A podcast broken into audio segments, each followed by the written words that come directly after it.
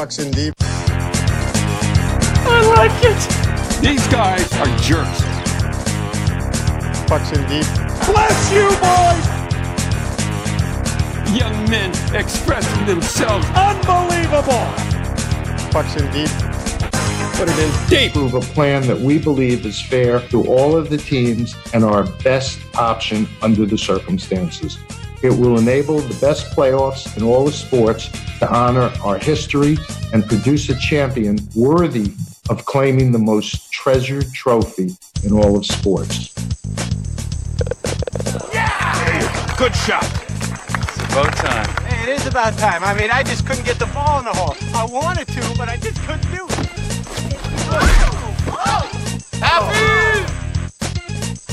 getting pucks deep, putting the puck deep. Put pucks in deep. He's chipping pucks, he's getting pucks deep. Just put the puck deep, getting pucks out, getting pucks deep. Put pucks deep, pucks in deep, Puck deep, pucks deep, keep getting pucks deep. Do you like that? Let's go. That is an all-time favorite Happy Gilmore moment for me. Just the way he he like says it to the guy, and then he jerseys and one punches him all in one motion, and then gives the shirt to the guy next to him. Yeah, I, I don't know if our, our hardcore Happy Gilmore fans out there will recognize the fact that I actually stole that Happy. I stole that from another time in the movie.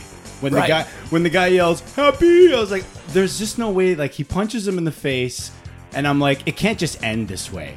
So I clipped in that little Happy at the end, and it was great. The whole thing was the joke was that it's about time, and there's so many variations of meaning on that phrase for us. It's about time for us to come back. It's about time for the NHL to come back. Uh, You know, it's about time for whatever. And then the second part of that is the punching of the face. And I like to envision that that's me punching the face of all of these asterisk people that exist in this return to play format. Well, nobody's happy, right? I am. I think we're excited that there's news, but nobody's happy. Bro, I'm Everyone's happy. except for except for Ottawa Senators fans. They're probably pretty jacked because as of right now, the way they've set up the lottery format, the Ottawa Senators are guaranteed at worst two picks in the top six of the draft. Well, that's that's definitely great. That's great for them because that wouldn't otherwise exist, right? Yeah, I mean they already had unbelievable odds. Yes, with their two first rounders. Two kicks at the can. It's funny you dr- brought up the draft immediately. I pulled out my Look at those notes. No, I just made notes while listening to Bettman say things because it was incredibly difficult to actually follow it along. There was a lot, A lot to digest. Even reading through all the reports yesterday after the press conference, I had a very difficult time getting around everything that was being dumped out there. I needed a Harvard degree to follow along with what they were saying. I found it very difficult. I had to replay it several times, but I finally came down to understanding how it's going to be. And we don't have to dive into that right now. We'll cover that a little bit later when we get down to some topical stuff. But at least there's back. something. There's Welcome excitement, back, right? bud. I mean, we got this going on. Um, you know, I, obviously it's been about a month before we've had uh, since we've had a show. Uh, there's been tidbits of news here and there, but nothing like what happened yesterday, where the NHL finally laid out some some plans. Uh, I'm trying to temper my excitement though as well. I think because let's be honest here, fuck, we might not see the, any of these series begin for like two months plus. It'll probably August sometime. I think Bob McKenzie was saying. Yeah, I, I think at, at the very least, it's exciting to know that they're not canceling. So it's been defined. We're coming back. Right. Okay, great. So the my first thing, and I don't even remember if we had this discussion. I'm sure we did on our last podcast 17 years ago. Whatever they do is not going to make anybody happy. But at the end of the day, what I wanted is happening. They needed to award this cup. Yeah, we gotta have something, right? This cup needed to be awarded after the year that was. It seemed that there was storylines across the NHL. I mean, selfishly as Leaf fans, we had quite the roller coaster of a season this year.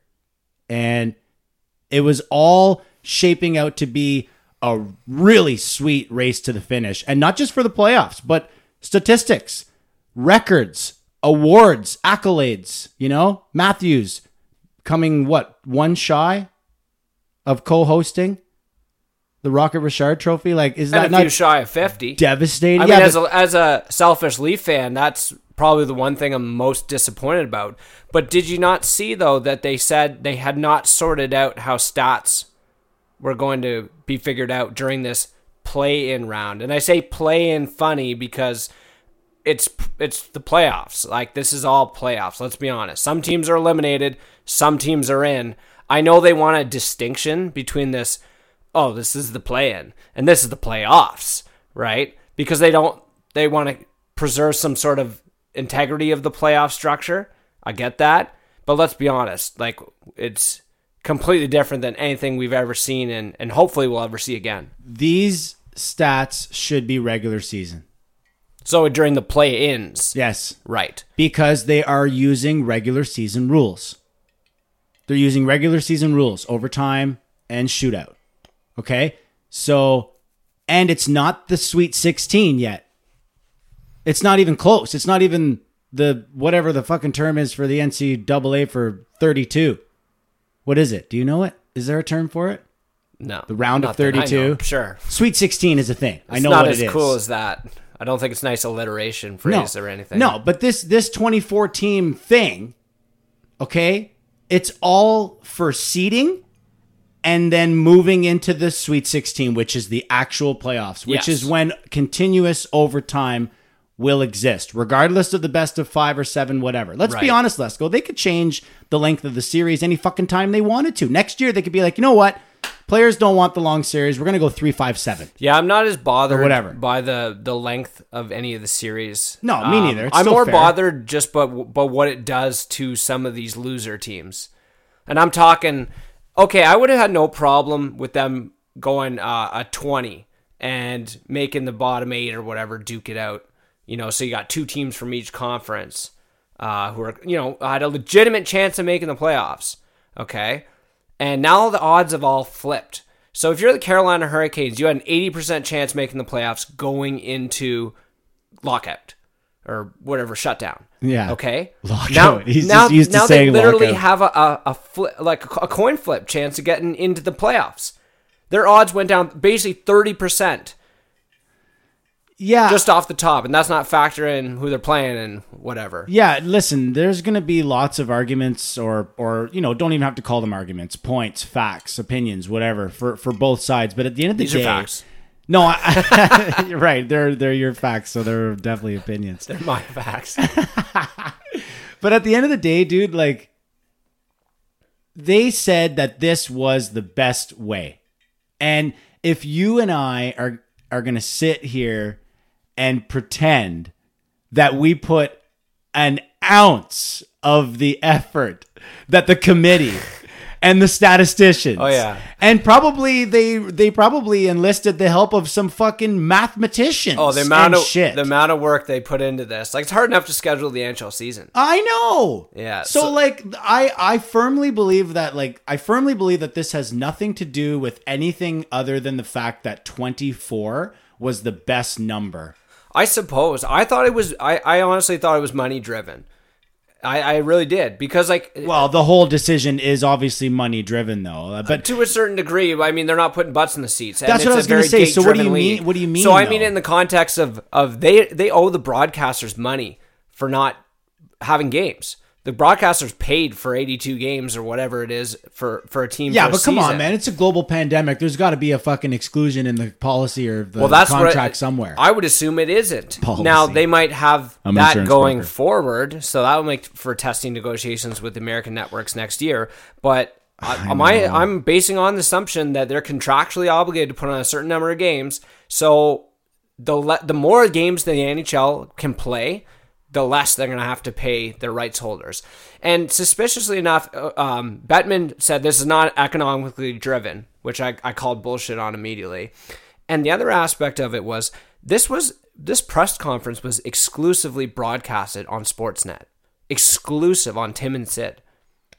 Is that not weird? Is, don't you think you would invite all the press for a big press conference, not just, especially because this this is a um uh, a news bit that's not just sports news. It's going to make all the headlines. Yeah, but I mean, you got to remember we're in a midst of coronavirus isolation, social distancing Right. kind of situation. You can't just have a fucking room full of So they couldn't have TSN in there with a camera. Hey, I'm not saying that they well? could. I'm not saying that they couldn't. But I'm just wondering what- if they did it though. It was just like throwing a bone to their rights holder. Hey, we'll I watched the ratings of this press conference. We'll we'll give you this on its own because so Sportsnet doesn't take them to the woodshed when they don't get all the games that they paid for. Ah, that's a really good point. it's like almost like throwing them a little a bone.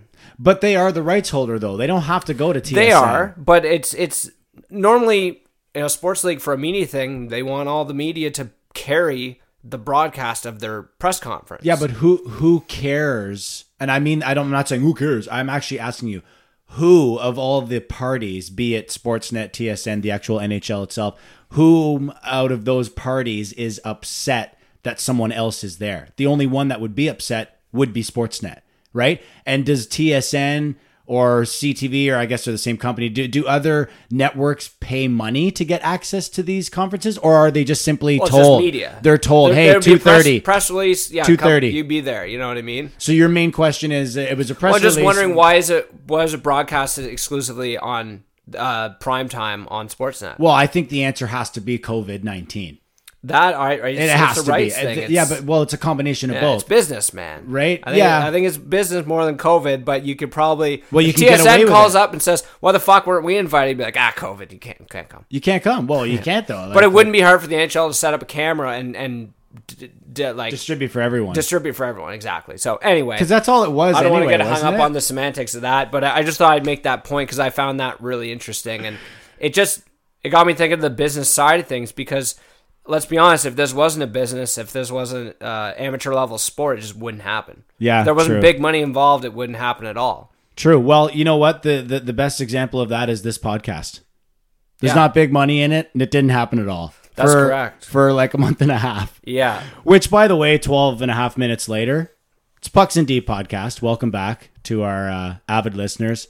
Uh, one of them in particular, I do want to shout out to Michael.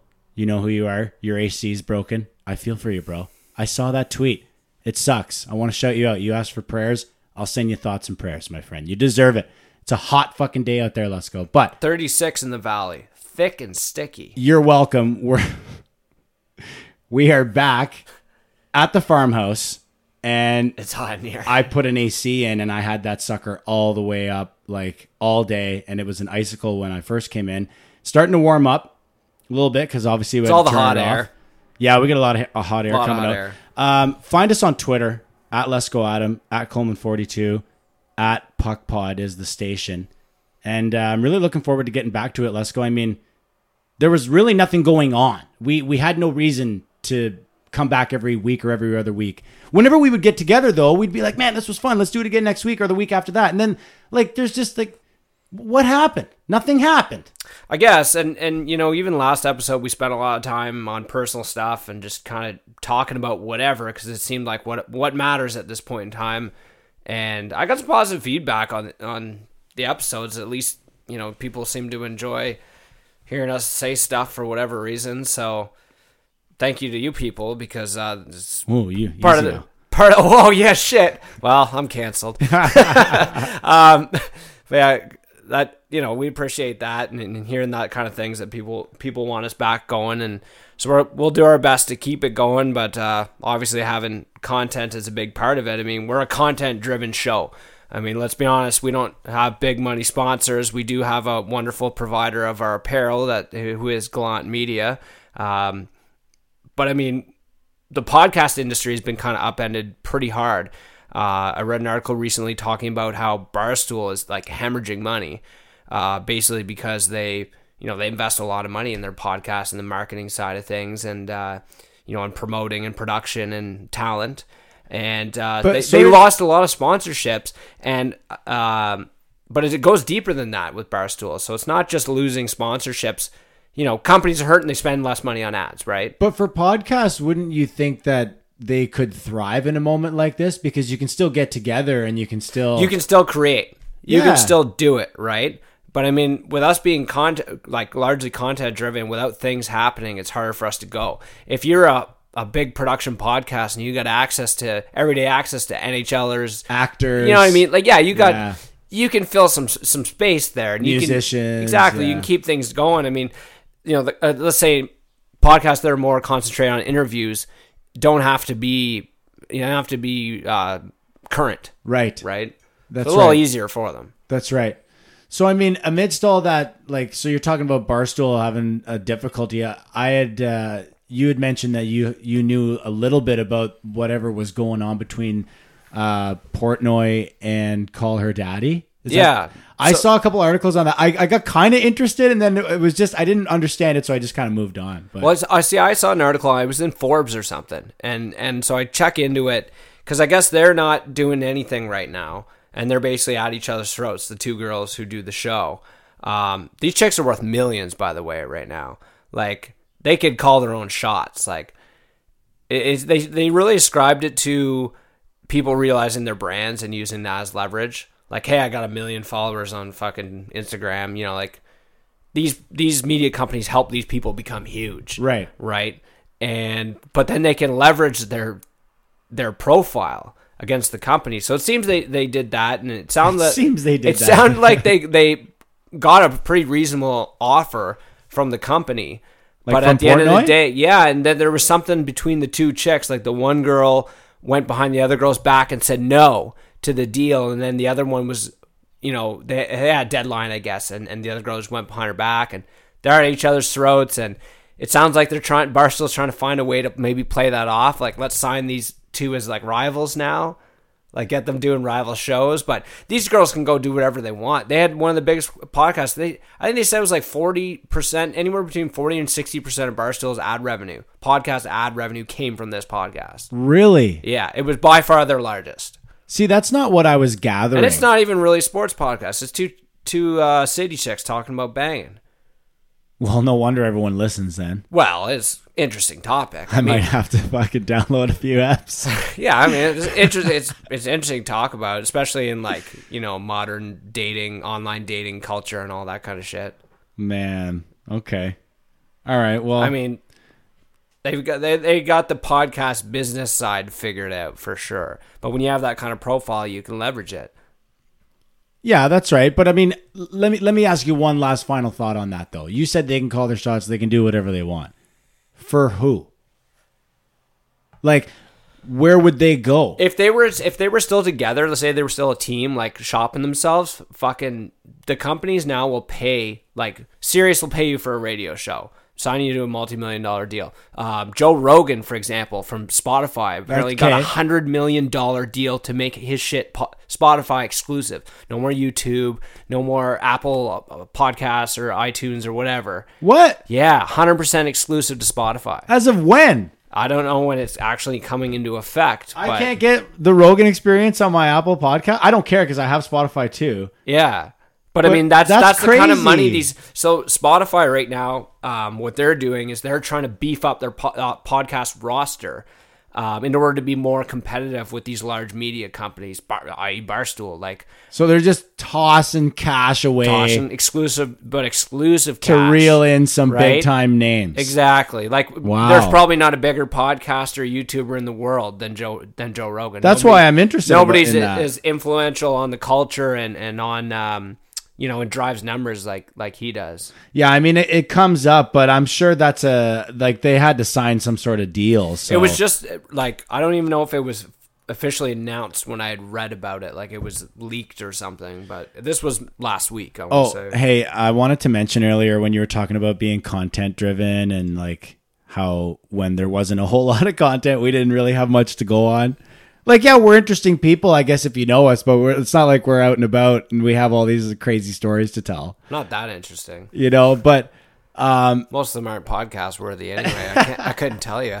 My life can be interesting. But yeah, but what I was get what I was getting at was that the amount of content that was just dropped on everyone as of last night is epic because we have matchups. So I mean, we can basically do fucking preview shows on every individual series if we wanted to from here on in. Like we could break down every series, look at the matchups that there might be uh, between you know forwards and defensive forwards on each teams. Like I don't even know what the matchups are. I don't know. Did you? uh I only saw that Toronto's playing Columbus. Yeah, I know. like that's all. That's all I gave a shit about at, at the end of the day. Especially Well, where with these are they? Fake playoffs or whatever they are. How do we have a fucking hockey podcast? We don't know what the matchups are. I have them up here. Oh, you do? No, not like right up, but sort of. Anyway, I don't. My point was, I don't care to talk about them immediately right now. My point was that like we can dissect all these interesting matchups. Like I don't want. I didn't want to do that Right, for we got a tonight's lot. show. We got a lot. Yeah, I didn't even want to really touch it Mm-hmm. on tonight's show um, because this isn't the play-in playoff preview show, which I'm sure we'll have. We're, we'll have it. That was a good name. the fake play-in playoffs. I said the play-in playoff preview show. Oh, okay, that's good alliteration. The PPP.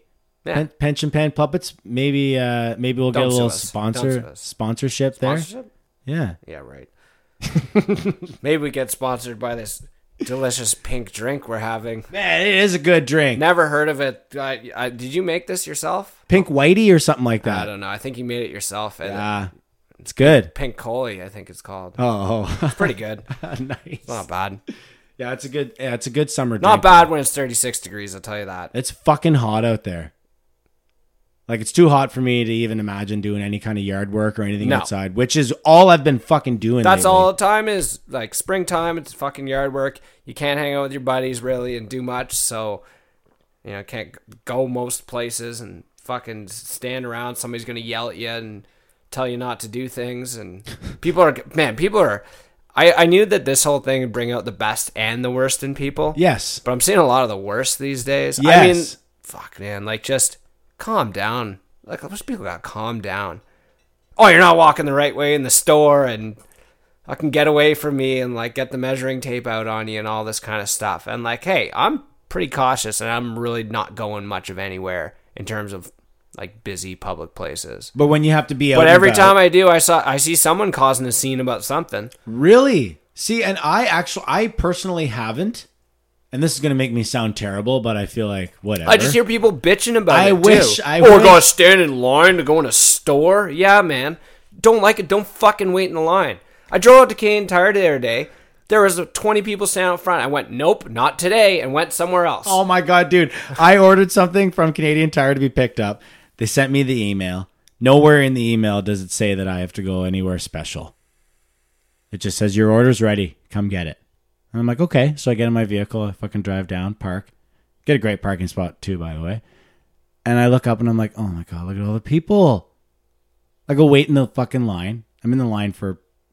It's probably only 15 minutes. I see where you go with this. But it's a long line. Like it just it's a long 15 minutes is what I'm saying. Like I'm and I'm like, "Fuck, man, my order's ready.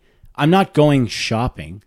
I wonder if all these people are going shopping or if they're picking up an order." I go in, go to customer service. "Hi, I'm here to pick up my order."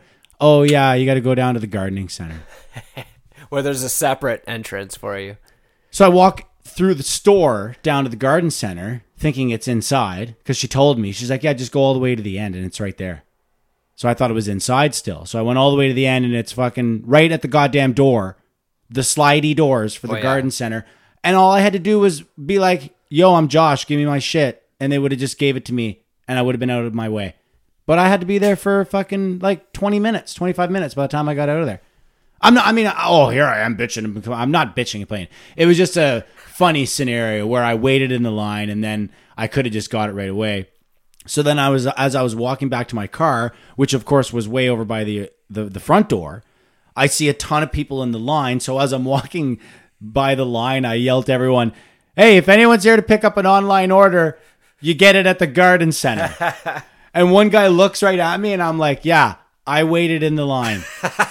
it sucked. You could tell by the look on his face that It sucked." that he is waiting in line for So that. he left, and then one other person also left, but they didn't leave immediately. They left like as I was pull, like I got into my car and I was driving out, and I saw someone else leave.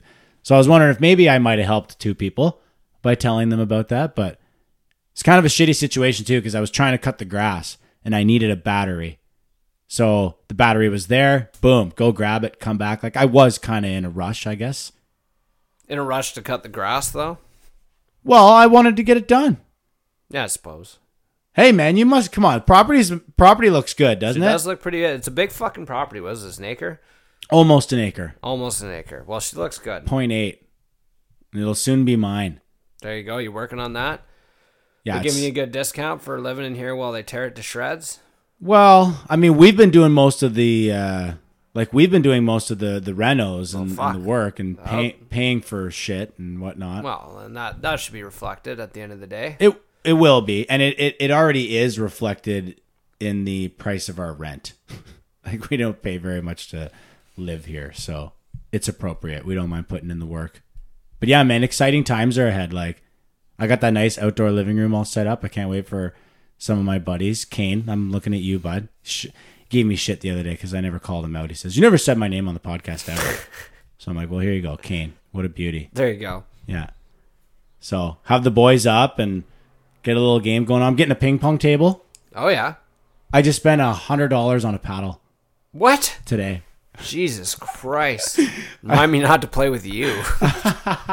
A st- like a Stiga fucking Pro or something like that. And bro, Christ. six six actual like professional tournament Olympic uh, ping pong balls are thirty seven dollars. Oh, I can't wait till your dog eats them.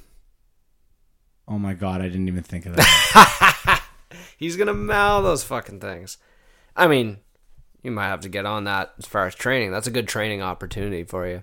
I did not think of that. How did I not think of that? You might of even that? eat the paddle too. It's made of wood, right? Mmm, tasty wood. Oh my Dogs God. love wood. You're ruining my fucking. oh day. yeah, I love shitting on your day like that. You are ruining. I'm my loving the weather though. Like it's early summer. It's been a pretty sick May. Um, I didn't do anything May long weekend, which is normally like a go out in the bush fishing trip type shit yeah. with my boys, and but it was gorgeous. And of course, my one my cousin texted me. He's like, "Where the fuck is this weather? The last ten years we've been know. out when it's like frost, fucking minus five at night, and all that kind of stuff." It was gorgeous weather. I got out and enjoyed it. I got my boat on the water, which was just unreal. And uh, then I did a fishing trip though last weekend. Said fuck it, went out. Atta Went out boy. to the camp. Four days up the Magnetawan River, and man, was it something! It was absolutely gorgeous. That hotter than. I thought it was going to be. It was you know pushing thirty out there. Helped keep the black flies away a little bit during Yeah. the day, so it made it a little little easier. But uh, had some good success. Put some food on my family and a few too many out there. Nice. Yeah. Well, never too many. Yeah, I know out there you can never have enough. It seems. Never too many, except Sunday after the uh, golf match, the Tiger, the Tiger Phil, Tom Brady, and Peyton Manning golf match.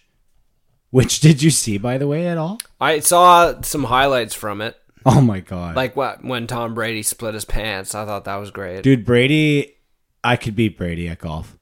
Well, that's what I was saying. Is like uh, you know they had heard that he was a good golfer, and why would you sign up if you weren't? Oh, you got to be at least But- decent. I uh, they were talking about um, the pressure of playing golf on on camera, especially if you've never done it before, Yeah, whatever. and you're playing with studs.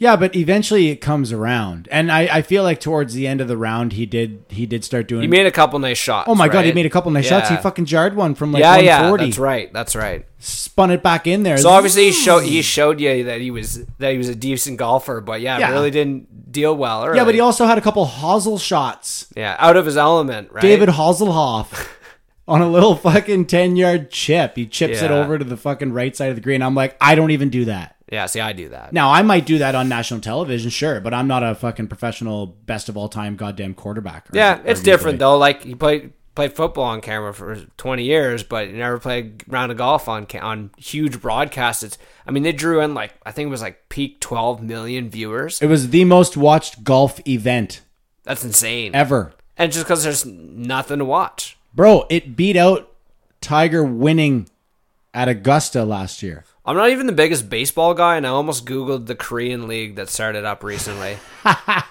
Just for on. sports. Man, I could get into anything right now. Like, my my uh, eyes and ears are open right now. Like, uh, the, the um, soccer started, when a couple of leagues are firing up in Europe. Um, I watched Bayern Munich play yesterday with Yeah, Alfon- Bundesliga. Alfino uh, Alfonso Davies, obviously a big Canadian young Yes. teenage super, superstar over there. That's right. Um, worth worth tuning in anyway, whether or not you're a big soccer fan or care about Bayern Munich. I mean, one of the best clubs in the world, really, like richest clubs in the world too.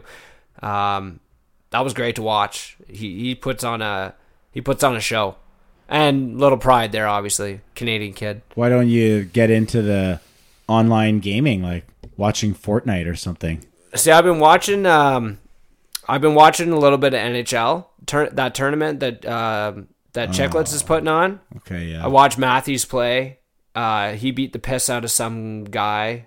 I can't remember who it was. Guy from Arizona, or no, it was uh, was Yandel. He beat the crap out of Yandel, I think. Okay, well, I mean, the age difference is kind of unfair there. Right, right. And then Freddie Yandel could Andersen. probably take him in a game of NBA Jam. Freddie Andersen was playing last night, but I didn't see what happened with that. I watched a little bit of that, um, and like mostly just fucking YouTube shit. Yeah. crap on YouTube. I've seen you playing Fortnite all the time, man. You got play some Warzone. Yeah, I've been logging some Fortnite. Play some Warzone. It's unbelievable. I shouldn't be playing any video games right now. What are you talking about? it's not video game season. It's over. Who cares? There's nothing on. I know. That's the only reason why I'm probably still playing. That's what I'm saying. There's nothing Yeah. on. So I got, a, I got a crew of guys to play Fortnite. I was with, just and gonna say. beating the pit, beating the rails off some little kids is kind of funny. it was really interesting, actually. I had uh, we have this, you know, three guys usually would play pretty regularly, right? And my buddy has a nephew who is six, okay, and he was in the party when I joined it, and I'm like, okay, we we playing, yeah, okay, fine. He's like, play a few rounds with his nephew. No, sure, why not? All right. He's like, watch your language. All right, I'll do my best here. yeah, That didn't go well. I'll tell you, tell you that right now. it's a tough ass. So a anyway, shooter game. this kid's like online friends just start like joining the match, like fucking kids jumping in left and right, and they're like talking and they're watching, so they're spectating our match. And some of these kids are are ripping us, like, "Oh, get that! What are you doing? Why didn't you get that? Oh, oh man, nice nice fall, good fall damage there. Good. What what were you doing? Like, They're chirping they're you? chirping me, and I'm like biting my tongue. I'm like, what's wrong with these kids? Like, fuck's going on here? So anyway, the kid gets out of the party, and and my buddy goes to his nephew. He says, "Ryder, who are those kids?" And he's like, "Oh, they're my friends." I'm like, he goes, "No, you're six. You don't have any friends. Yeah. Who, who are those kids?" He's like, "Oh, well, it's my uh, my friend's cousin or something." He's like, "Ha, see, not even your friend."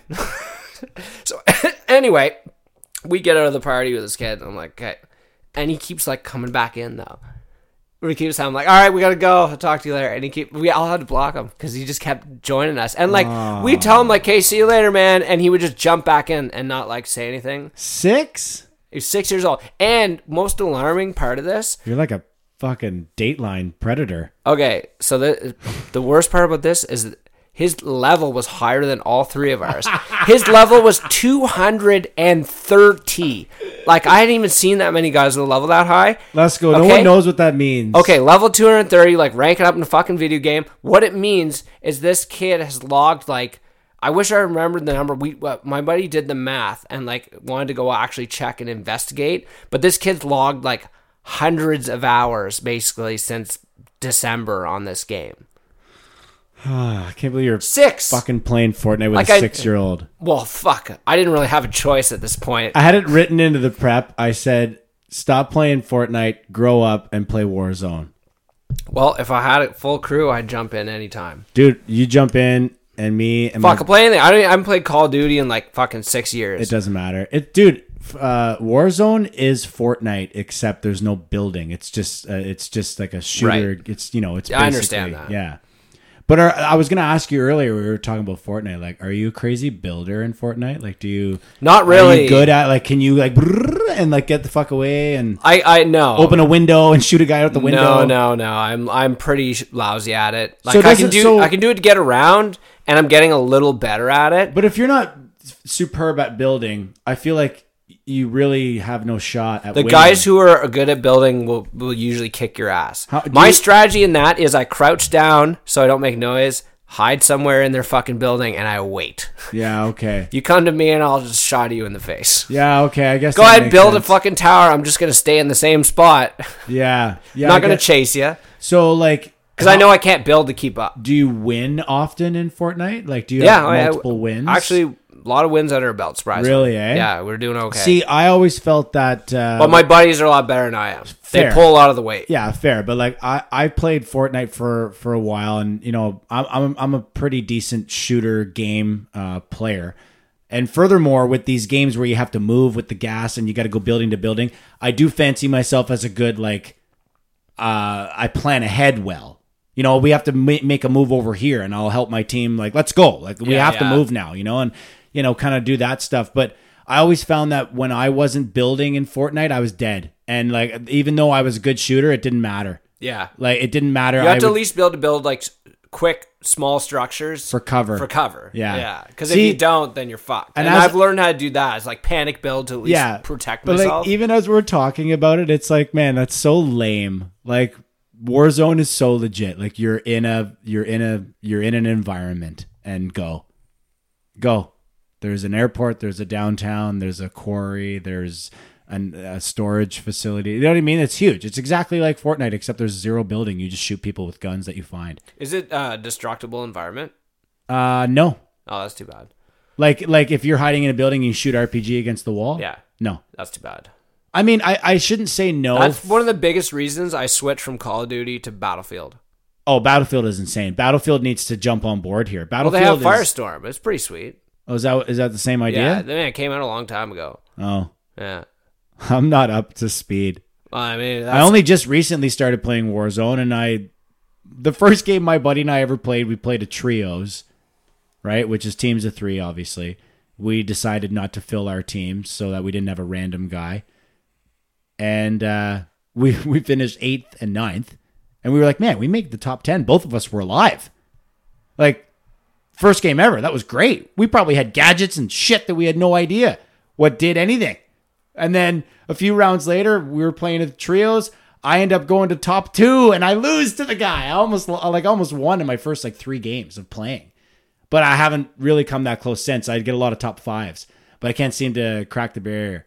But I think it's you, you get you get more experience as you go on. Eh, you get more experience, and you get used to being in the top five. You ever play trios or play with two other buddies and, and fill your team? Oh yeah, oh and Or quads. get a fill? oh yeah, yeah. Like- oh, what do you mean? Well, we just, so we Oh, play- get a we do it in, guy? We do it in Fortnite. and We call him Phil. Oh, it's- okay. Right, it's just Phil, right? So, but it ninety percent of the time the guy doesn't come with you. He's an idiot or he's six or whatever, right? Yes. But uh, we do some pretty funny shit to them sometimes, like just get in the helicopter, leave without him, just fucking leave him somewhere in the storm later. Like, uh, you pissed us off. Well, uh, too bad for you. Or other things like That's rude. they'll die once. We'll revive them. Like that's your only revive. Like you get one early. That's it. You wasted it. And- they die again. It's like you wait, loot a bunch of shit, fucking go maybe revive them or just leave them to die in the storm later. Complete Right assholes about it. That's funny. Hey, man. win a lot of games with three in a, in the four uh, team ma- matches or whatever. Um, all right, let's move on. But I, I, I only want to remain on this for a moment because we're on video games. So I kind of want to just keep that rolling for a second because we never even talked about video games. That was one of our go tos. I remember being like, yeah, we'll talk about hockey and maybe we'll talk about like video games and stuff. And then it was like, nah, let's just use this the music from the old, from the old video games. Yeah. But I have been on a crazy tangent right now playing Clone Hero. If there's anybody out there that is listening that has a fucking Guitar Hero guitar that has a USB cord on the end of it, I will pay you money to ship it to me. Because I already got one shipped to me and it cost me a pretty penny and now it doesn't work. Ah, It's not his fault. It was brand new. Right. It's not his fault. It worked for like 2 weeks and now something happened and the the the game, I guess the those mother guitars are pretty bunk pieces the, of the, shit. the motherboard thinks quote thinks that I'm always pressing blue. Right. So it, it's completely Garbage. unplayable. But um, talk about Guitar Hero. So Clone Hero is a free uh, copycat. Basically, it's a free copycat for your computer of Guitar Hero, and it's incredible. It has every song from every Guitar Hero and Rock Band game ever made globally, and all of the downloaded content, and it has a bunch of fucking custom songs in there too. It's so unreal. And now I'm on the hunt again looking for another guitar. That's why you was that why you borrowed my Xbox? Yes, it is 100% why I borrowed your Xbox. This guy texted me and asked me if I have an Xbox 360, I needed it. and I did. it's my Bedflix box. That's all love- it does. Play plays Netflix while I sleep. I love the term bed flicks. Yeah. Yeah. you saved my ass, man, because I got a 360. I had a wireless guitar and I got a 360, but then the 360 that I got, the fucking sync button was busted. So I couldn't sync the guitar. I had the game was right in front of me laughing at me. The guitar was on, waiting to be What a shitty thing to break. yeah. That little button. So I was totally fucked. Then I got yours and I was super pumped. And then like 48 hours later, I discovered Clone Hero. And then my So mind didn't even need it. was blown. I oh, stayed I like awake. how much you you love this shit, Dude. Man. I fucking hate Guitar Hero. Dude, I stayed awake until like 4:30 on a school night on a school day. downloading all the zipped files. Oh, you gotta download the songs. Oh my god, there's like 20,000 songs. Oh yeah, wow. You got to download them all and then you got to extract them. It's actually not that the, the I got only- a couple buddies who would be really thrilled to hear about it, though. I had, Dude. A, I had a couple roommates that I lived with back in school uh, that I almost smashed those guitars over their fucking heads. Because I'd be downstairs writing an essay, rapping away on the computer, and they're fucking ruining your favorite songs upstairs by playing them over and over again Yeah. with nah, nah, and all that thrown into it, right? Most annoying game to like listen to someone play, right? And Not so me. I go upstairs. I'm like, "Fuck, boys, you got to turn this shit down." Like I'm trying to do work. It's like two in the morning. Blah blah. They're like, "Yeah, no worries. We'll we'll turn it down." And like they're trying to beat the game on like expert or whatever. Yeah, fair. And uh, so of course I'm, I'm I'm go back downstairs. I'm right below them, and I can't hear the music good. But you know what I can fucking hear? Click click click click click click click click Yes. click click click click. Fuck that. Yes. Most annoying game in history for sure. So I'll have a little bit of an argument to that, and some of the listeners of this podcast will be able to even vouch for me. Uh, I was on the other side of the spectrum where people were like, "Coley, play play Guitar Hero," and I'd be like, "What song?" And there was only like a few songs that I could play mind blowingly, extremely well on hyperspeed, expert hyperspeed, and get like ninety eight percent. And like people would want me to play like three It or four songs, three or four songs. It play is impressive because like I was not great at it. And, like I always thought people who could slay those great songs was like really hard ones. Was Oh, man. And there's- it takes a crazy amount of skill and dexterity, and you got the perfect like gangly fingers for it too. Oh my god, look how long your finger is. I'm also You known have, the, for you have the longest fingers, or like gangliest fingers for like the most like short guy.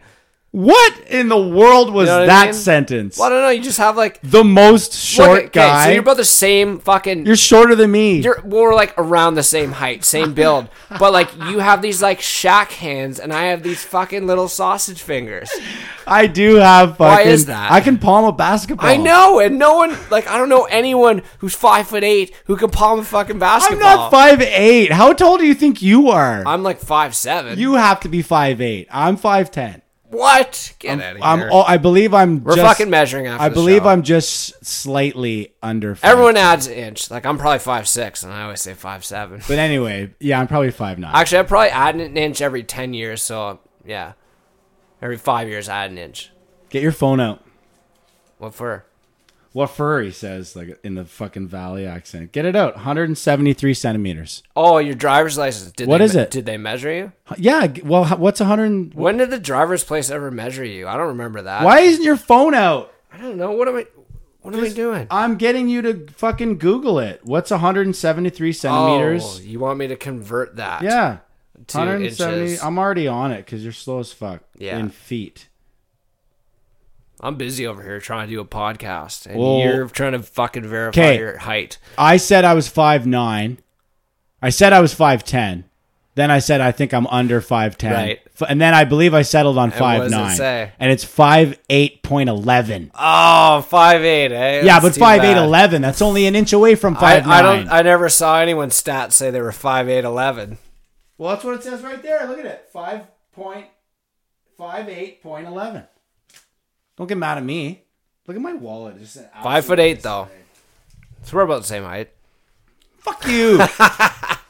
I've never in my- life been angry about anyone being like, "What's your height?" But you're like, "Oh, you have the longest fingers for the shortest guy," and I'm like, "Hey, hold on a fuck." Well, here. you're okay. Your Like, your your finger length to height ratio is fucked up. Put it that way. that is much more politically correct. Is it? Yeah. Do you feel better about that statement? I feel less offended. yeah. Okay. I feel less. I shouldn't attacked. call you out about your height. Just the ratio. Fuck.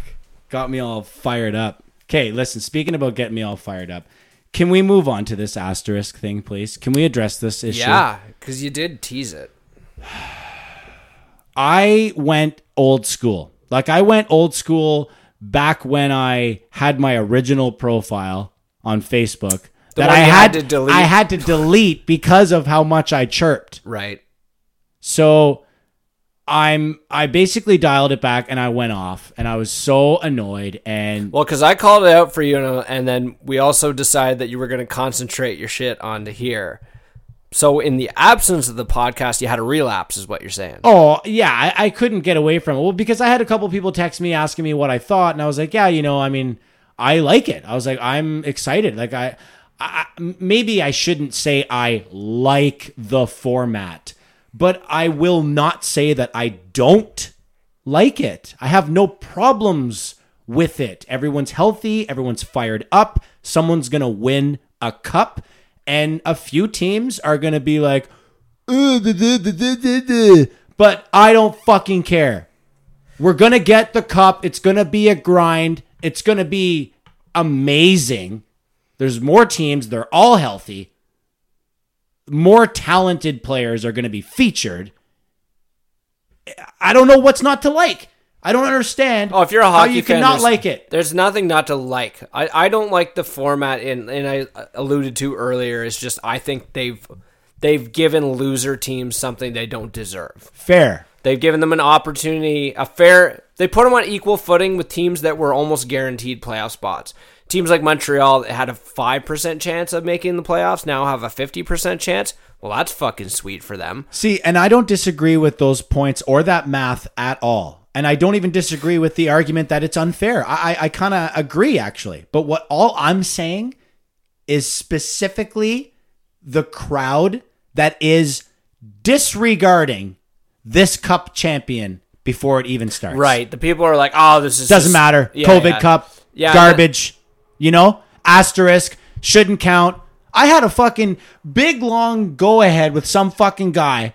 I think I was hammering away on my phone. I should have been fucking working, but he kept replying. Oh my God. He kept replying, and I should have been working, and he was so fucking dumb. Oh my god. At one point, when I ended the whole thing, I probably had six comments back. Like I had a comment, and then we went back. I had probably four to six comments back. But the last one, he goes to me, as fans, you are allowed to count or not count anything that you want. That's probably the dumbest thing I've ever heard. I quoted it and I said, "I'm sorry I bothered you." Yeah, exactly. Talk to you later. But but but but before he said that really stupid thing, he was saying other stupid things like it's it's severely less significant.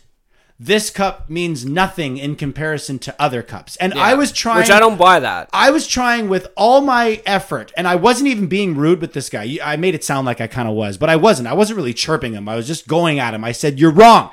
And I want to ask you a question to try and show you why you're wrong. What about the Devils in 95? What about the Blackhawks? Blah, blah, blah. And then, you know, he was kind of giving me this and that. But I was basically at the end of the day saying, I don't understand at all how you can say it's less significant when we're adding another round of play and adding more teams and guaranteeing that they are all fully healthy and rested, except for Nick Bjugstad, who had surgery and is out for the season. Terrible timing. But, See, you know, that's what sports fans are going to do, though. Think about it. Like, they're always tr- trying to find ways to discount the achievements of other teams, right? I mean, it, look at it like, take, for example, the Toronto Raptors winning the NBA championship last year.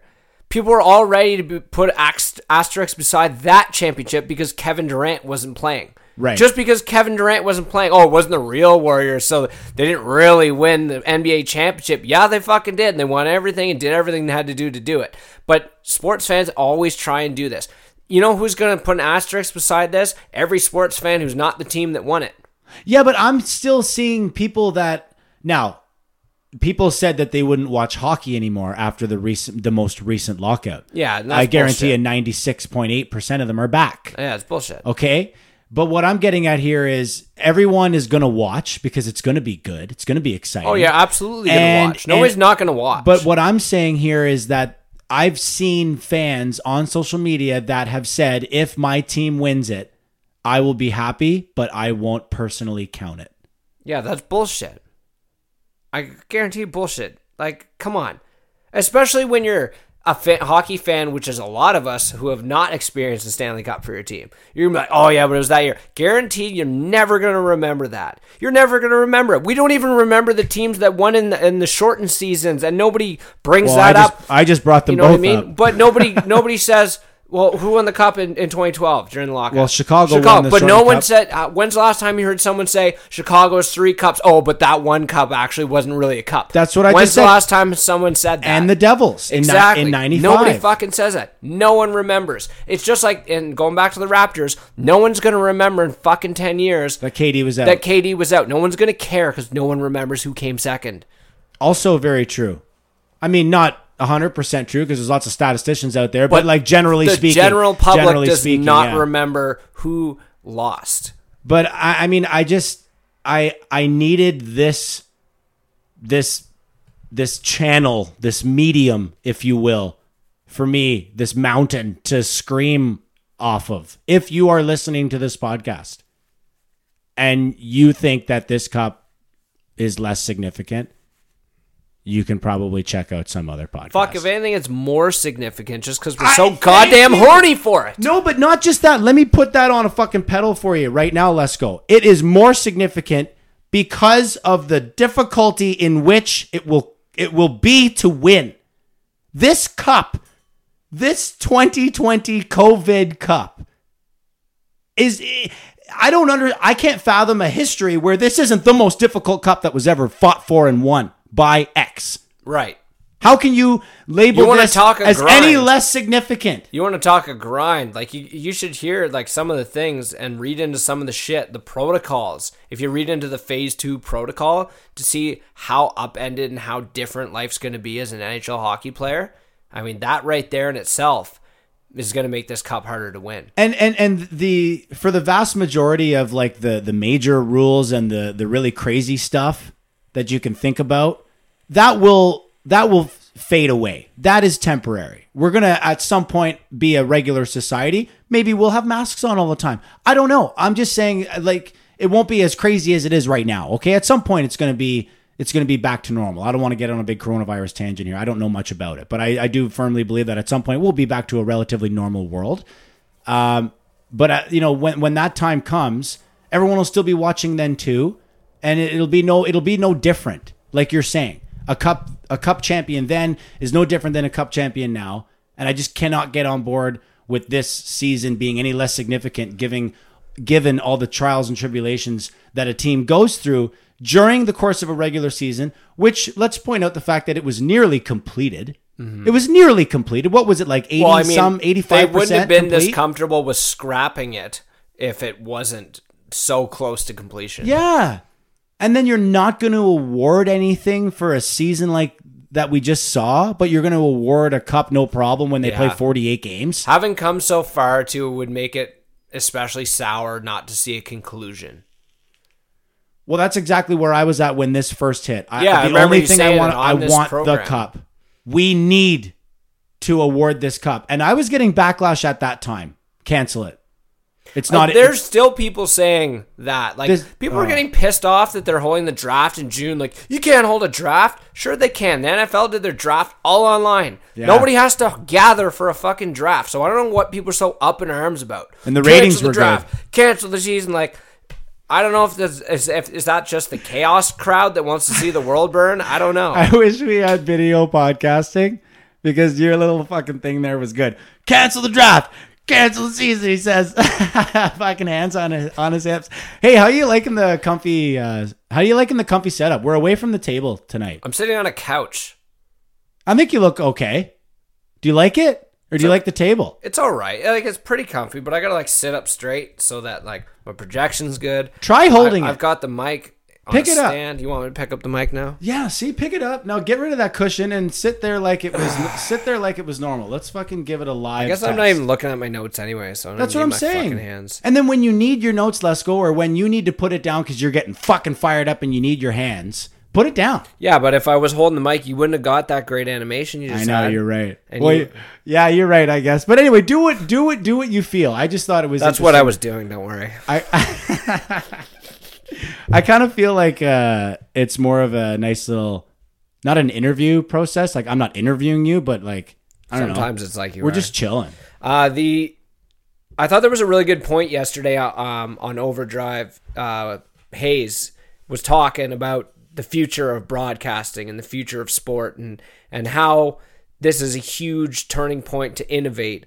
And he brought up the idea that I've hammered away on this show, and I've been talking about ever since HBO came out about uh, mic'd up hockey. And obviously, the biggest hurdle being getting players to sign on, but you know they talked about the pay-per-view concept like to make sure that the people who wanted that were the people you wanted to see it because obviously it being a family program you can't just throw that on cbc at 7 Right, of course. but uh, man like is this not a good time for them to consider it especially in with there not being crowd noise if they said play play downs available here you go you're going to be able to have mic'd up uncensored hockey and it's going to cost you x amount of dollars i would write them a fucking check Oh, 100 percent. heartbeat. It would bounce, but you'd still write it.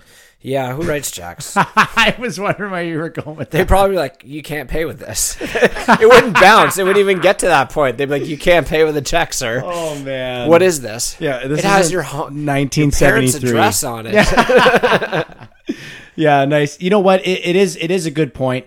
Um, we are, you know, when when things like this happen, anything that you can describe as unprecedented, like the scenario that we're currently in, it while it it is obviously adversity, you overcome adversity, and sometimes, a lot of the time, you learn from that or you get better. So, you know, uh, doctors and whatnot are throwing shade at government and stuff like that for for not being prepared. We had, you know, we knew Oh, it's about this. inflamed the culture war. Like, why is why is it, it a political issue in the United States? Yeah, well, That's, that's, the most fucked up thing. And interestingly enough, uh, I read last night that the U.S. like Secretary of Homeland Security or something basically signed something that makes pro athletes essential workers. Oh yeah, I did hear that. I heard that on the radio coming home. Like, man. Why not? Hey, you, all I can say is that what this whole scenario has taught us is that we can we know what the billionaire fucking class wants of us right now. Right? What what they want the general population. They're the ones advocating for everyone to go back to work 2 months ago. Right. You know what I mean? And don't want the shutdowns. Like the average person is hurting, but who's got the ear of the government? Big business, man. Well, I mean, for something like that to be what, like, what's the term, like legislated or whatever? Well, they're not going to force. The thing is, private companies made a lot of these decisions on their own merit. So the emergency order controls one aspect of it, and you know, private companies control the other aspect of it. So it's not as if all the power is concentrated in one area. But what about the thought? And this is literally just a thought. I'm not saying I believe this to be true or anything, but what about the thought that the players wanted? Like the athletes overwhelmingly are saying, we want to play. I, I think that's the toughest thing they they're probably dealing with right now, and I know the PA is a big part of that committee and But- their work. but you but how many players though are like are apprehensive about it, and how many of them Probably not many. how many of them well you know let's say if a player had a mindset like i have i i'd be like yeah fuck it whatever like let me know when i can play Yeah. you know what i mean like i and but some people might have apprehension apprehensiveness about it some guys with health risks like asthma and whatever um that are at higher risk and might have yeah, but they're probably 2% of the league. I suppose that. So that's what what brings me to my next point is that And none of how are many probably players in certain situations, um, you know, might not have a voice in that they're going along with the group. Because there was a little bit of talk about this with the NBA in that it was leaked out that the NBA had uh, some kind of players poll like internally where they decided that yep they're ready to play and don't cancel the season, but there were other players who had leaked privately that no I didn't agree to any of this shit, but all the superstars in the NBA, Yeah, Curry and a very superstar driven, driven league, all came out and publicly said that they wanted to play. So what do you do in that scenario? Say you have that vote, like are you what are you gonna? And me, guy who's backup point guard on the Raptors, if I say actually I think uh, I got a point about something here, maybe uh, and well, it was Steph Curry and LeBron are, are gonna be like, yeah, sure, speak up because we value your opinion here. Yeah, I mean, what you're saying is completely fair and correct. I'm not arguing with you, but I'm kind of playing devil's advocate. I mean, at some point, though, it's Well, majority rules. That's it the is, way it but it is your life, though. If you don't want to play, you don't have to play. No, exactly. But you are contractually obligated. You and once the game is sanctioned and ready, you can't sit out. Now, Why not? You just you for, find a way forego your salary, get suspended. oh yeah, yeah, yeah, absolutely. You're not forced to play. And and I'm and I'm sure Lesko that this would be somewhat similar to a uh, Dennis Rodman no uh, no uh, consequences for skipping fucking practice and going to wrestle with Hulk Hogan or something, you know? In the finals, yeah, in the finals. It would be similar to that in the sense that there would be no repercussions. It would be, you know what? We're going to suspend you for, you know, 1 week without without pay as a mutual agreement and you're not going to play. You you don't feel comfortable playing so you're not going to play. Yeah, I the the moment guys that- the moment that- that you feel comfortable playing, we will we will reinstate you. Yeah, I hope that the guys who don't, you know, make the be- the decisions that, I'm sure they will, the decisions that are in the best interest of them and their families, because you know, at the end of the day, and I've said this the last couple times we've done shows, like it, this whole thing puts into perspective what really matters here. At the end of the day, so you got to be honest with yourself in this sort of situation. But I got to believe that a lot of the guys want to get back to playing uh, and get back to some sort of routine. Um, I'm really interested to see, you know, who is maybe lacking in the conditioning side of things, who's going to be rusty coming in. Um, I mean, these guys should have no excuse because they have access to pretty much everything outside of a sheet of ice for some guys in certain situations. Yeah. But I mean, there's really no excuse, I would say, to come in, to, you know, come into this new mini camp or whatever you want to call it, not ready to go. Well, considering they've got about 2 months. The announcement was yesterday. We're coming back. I think So- a lot of them have been logging a lot of hours on the old console. Hey, that's great. Get to work. That's great. You had your fun. Coronavirus was a lot of fun for a lot of these guys, Lesko. Don't kid yourself. Like, this is a weird time and no one likes it and we got to get over it. Stay strong together. We'll get through this, all this stuff. Do you know how many people out there are like, man, this has been awesome? I can get all my shit delivered. I can just drive to the store and they put a bag in my trunk and I fucking leave. It's already paid for. Well, it's I like if you're- I don't have to talk to anybody. I don't have to look at anybody. I can get my shit done and I can come home and be comfortable. Well, if you're, you know, a rich ass pro athlete, I mean, That's your life. it's not like this has been too hard for you. That's what I'm saying. You know, dude. like you're- so you know you're they- probably having an all right time. but they have agents, okay? And well, they and- got people and- to do shit for them. But no, what I'm getting at is the It's not like oh, I gotta go to the grocery store today. Yeah. Like I gotta eat, so I'm gonna go put my hand sanitizer on and my mask and g- get in there. Yeah, no, no. But what I'm getting at here is like their agents need to make their money in the last month and stay on their guys to be like, listen, like I know you want to have have a good time, and I've seen you on your social media. You're you know you're doing really good things, donating some money here, whatever they might be doing. But when it's time to get back to work, they need to focus in. And I think that you made a good point earlier. We're going to see a difference in some of the guys that maybe didn't condition so well.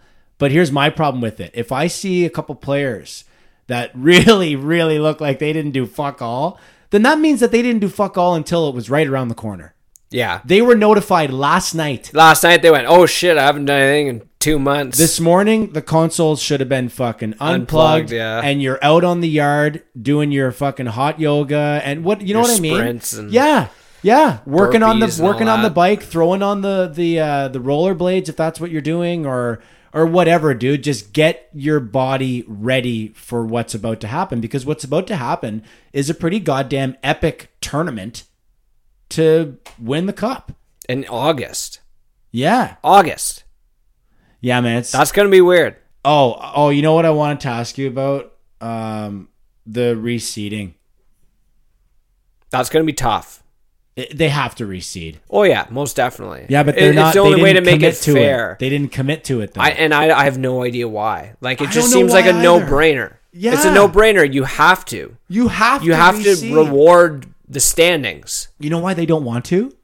Because everyone, not everyone, but they're getting a lot of they're getting a lot of backlash on the the the new format, which has existed for several years, right? Because this new format, we we hate it as Leaf fans. I hate it, but I don't hate it because of the Leafs. I would hate it if the Leafs were beneficiaries of it. Right. I would still so hate it. they are are they basing the seeding on the current seeding going in to a playoff situation? Like taking that seed that you have currently have and putting that into the 16 team setup.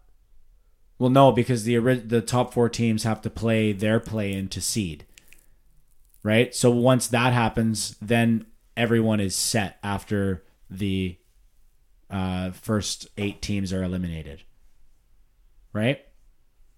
So eight teams get eliminated. We move on to sixteen teams. The top four have decided what positions they are, and now we're and now we're set.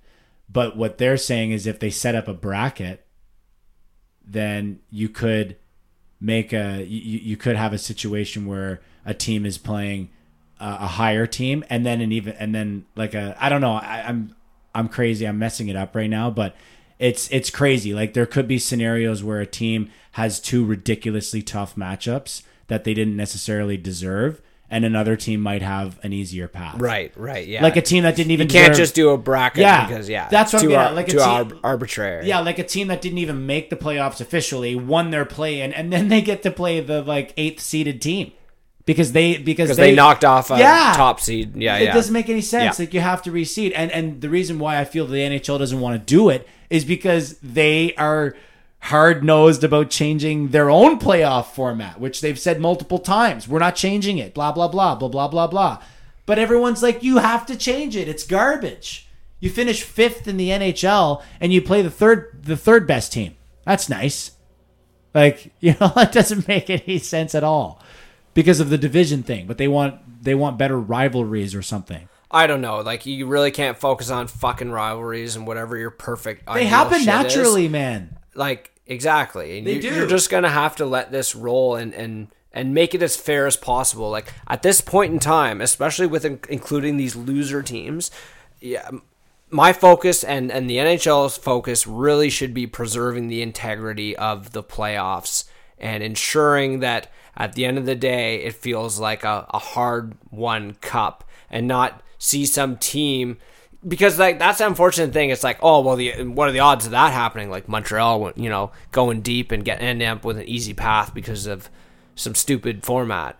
Yeah, I mean, uh, it comes back to what I just said earlier. Like, it's gonna be a hard cup to win. That's it.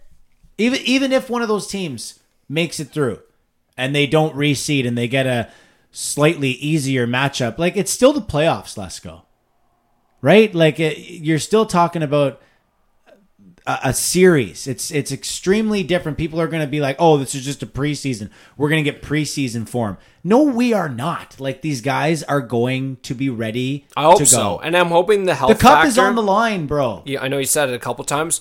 I'm really hoping the health factor is big in this, and especially like in the Maple Leaf situation, getting Ilya Mikheyev back. I'm not sure what the status of Andreas Johnsson is. Um, most interestingly, actually, they said that today uh, Nick Robertson was going to be on their ro- roster. Um, no guarantee he actually sees any action, but an interesting story nonetheless, and probably a, a well-deserved and uh, interesting opportunity for him. Well, I think the opportunity at its very least is to spend time actually working with the team, being with the team, being spoken to by Sheldon Keefe, practicing with the team, Practicing everything. with the team. like you're in the NHL. working out with the Yeah. team, like you're in the NHL, but there's no pressure, kid. Listen, you are not You're here to learn. playing. You're here to learn. You might get in, you never know if some shit hits the fan. That's that's my impression of it. Like if if they're hurting so badly that they got to put him in, but uh, it it definitely makes sense from a development standpoint to have him there for this, especially if you see him competing for a job next season, or to see, you know, how likely that is. Get a better picture of how he fits in the room. Elliot was also alluding to the notion of two exhibition games. As a How do we feel about that? I I think I say I'm gonna say no. I would probably have to agree. I don't know why. Though. It just doesn't seem necessary to me. You can have a fucking blue and white game with your roster and your fucking AHL or whatever, you know, especially because they're having expanded rosters. Yeah, because how you hard can do have you- a goddamn scrimmage. Yeah, you're right. Okay, like that's as intense as a fucking exhibition game because we know how how preseason games, exhibition games, whatever you want to call them, how lame those are. Think about how lame it's going to be with two teams that are trying to baby themselves while they go into a playoff series the following week. Yeah, don't get hurt. Yeah, like, l- come on, especially with the uh, potential high risk fucking environment we're talking about here. I mean, what is the point in having pointless, pointless games? Unless, unless you know it's worth it for them financially. Here's where I have a slight issue with you know getting back and here we go. The fucking game should start tomorrow. Blah blah blah. I'm all excited, right? Um, goalies. I'm definitely nervous for goalies. Uh, you know, being one recreationally, there's nothing that I would be able to do to get prepared Right. for NHL. And Freddie Andersen's been living with Austin down there, so I hope they've been working out and not just having a good old time there. Oh, I'm sure they're downstairs. Like they both want to work, right? So they probably both want to sit there and be like ten glove shots. I'm I want to see how many I can snipe by you from from seven feet, you know, and just play little games like that. Just keep your reaction going. But uh, no matter no matter how much you do solo practice or even with a buddy or two, let's go. You you can't you can't simulate like the puck being down and shots bouncing around. No, of course not. guys blocking it, and you know what I mean. So I, I'm a little nervous for for the tendies as far as injuries are concerned. You know, like I'd hate to see a goalie get injured and there's there's the playoffs right away because of an injury or something like that. So I don't know. I mean, it's going to be really interesting to watch, man. I'm looking forward to it big time. So what have you been getting into lately? What what has been your watching, listening? Well, I watched The Last Dance. Yeah, which I have not. So it's unfortunate. So we'll have to talk about that on another episode. The only thing in the world that I watched was The Last Dance because otherwise I've been working on this fucking property. And that that show takes up a bit of your time, right? It does. I want to watch. I want to watch one episode in its entirety, which which I have been doing. I would watch one episode in its entirety uh, every other night, sometimes back to back nights, late, like before bed. Yeah, I'm looking forward to it. It actually good. It brought back a memory, and I'm, I'm wondering if this rings a bell with you. But when we were kids, we went to the IMAX theater in Ottawa and watched a Michael Jordan documentary together. And this is when IMAX theaters weren't like fucking everywhere. This is like they only had the one in the museum or whatever it was. And we went and watched a fucking documentary, and it was outstanding. How am I not remembering? And this was I, because it was like 1999 or 1998, maybe. Yeah, like we were still. kids, and we were in Ottawa for like hockey or something. I have no idea why we were there for your birthday. I don't know. And we yeah we went to a movie there and, and watched this Jordan documentary. and It was fucking incredible. And I already had a pretty good hard on for Jordan after Space Jam and all that. I thought you were going to tell me we went to see Space Jam, and I was going to be like, okay, I no, it was a Jordan documentary. Interesting. Yeah. Fuck, my brain's killing me. Too bad. I don't remember. I wonder that. what it was called. Like I, I, I tried looking it up, but I couldn't really find information on it. Couldn't find it, eh? Well, I couldn't pinpoint what it was. Yeah, yeah, yeah. I just I jog your memory with that. No, but I would. Uh, yeah, I'm definitely gonna get into it. Yeah, I, I really like it. It's it's really well done. Um, I will tell you one thing, and it does not ruin the documentary for you at all. Not that you don't already know because it already happened, but I, I, you know, I was talking about it with my buddy, and he's like, "Well, I'll just tell you one thing." He says, and I'm like, "Well, I don't want you to tell me anything." Like he's like, "Yeah, but it already happened. Everybody knows what the ending is," and I was like, "Yeah, but I kind of don't like." I'm not a basketball guy. Like I know that they won three peat twice. Okay, so I understood that. Okay, they're they're gonna win in the end. But like I enjoyed just not really remembering anything about that because I was fucking like ten years old. Well, I was four and five years old, and then I was ten years old. Right by the time they won their two different championship runs. But the one thing that I didn't care for was the amount of back and forth they went from 1993 to 1987. Then they'd zip ahead to 1993. All again, right, like it wasn't. Then they'd zip back. It wasn't chronological enough, or It was chronological. Like they continued moving forward at the same pace, but they constantly went. They constantly went veteran Michael, rookie Michael, veteran Michael, Right. rookie Michael. Like they kept on going back and forth, which I really w- thought was cool at at the beginning. And then later on, I realized it wasn't so cool because if, if you weren't paying it, if you weren't looking directly at the screen to see that they switched years or something, Right. you're like, what the fuck? it confused you, right? Where's Rodman? yeah. like, I don't know what's going on. He's not even on the team. So, I'm actually yeah. looking forward to the the Rodman content because he's an interesting character. What a character. Yeah, for sure. Um, Even to this day. a couple things that I've been into lately. Uh, actually, so I listened to Tom Green on Spit and Chicklets. Uh, pretty interesting guy. Uh, if, if you're our age, for sure, you Yes. would have grown up and see him on. Daddy, would on you like some sausage? CHRO fucking locally here, you know. Um, but anyway, so he was on Chicklets. Very interesting interview. Sent me down a bit of a wormhole. Actually, I checked out him on uh, Joe Rogan after that and a couple other shows he was interviewed on, and. Mike Johnson on the Leaf Report was really good. I think that was released just this past week. Uh, really dives into his career and learned a lot about a guy I didn't know. And actually, little tidbit: I did not remember that he was traded for Darcy Tucker back in 2000. I guess it was. Yeah, I wouldn't have He that really talked about either. being blindsided by that trade and all that, and a trade that the Leafs actually won. You could argue, Yeah. perhaps. I mean, they got a lot of mileage out of Darcy Tucker. So. Yeah, they did. Uh, another one uh, that I read was, and I recommend for sure if you're an athletics a subscriber, of course, um, Jeff Finger's story. Finger. Yeah, so if you recall, Jeff Finger was the guy who we weren't sure if they meant to sign him or not back in what 2008 or Jeff Finger 2007. is only known for going to the wrong side of the net. That's it. Because I of he's that known for that contract. because of that one time in overtime that he clearly went to the wrong side of the net like a total moron and they buried it. Yeah. Good story though. Like anyway, so get into it. Talks about the contract. He, he actually tracked him down for an interview. Talked about what happened in his career. Apparently, had a lot of serious in- injuries, uh, issues with concussions towards the end there.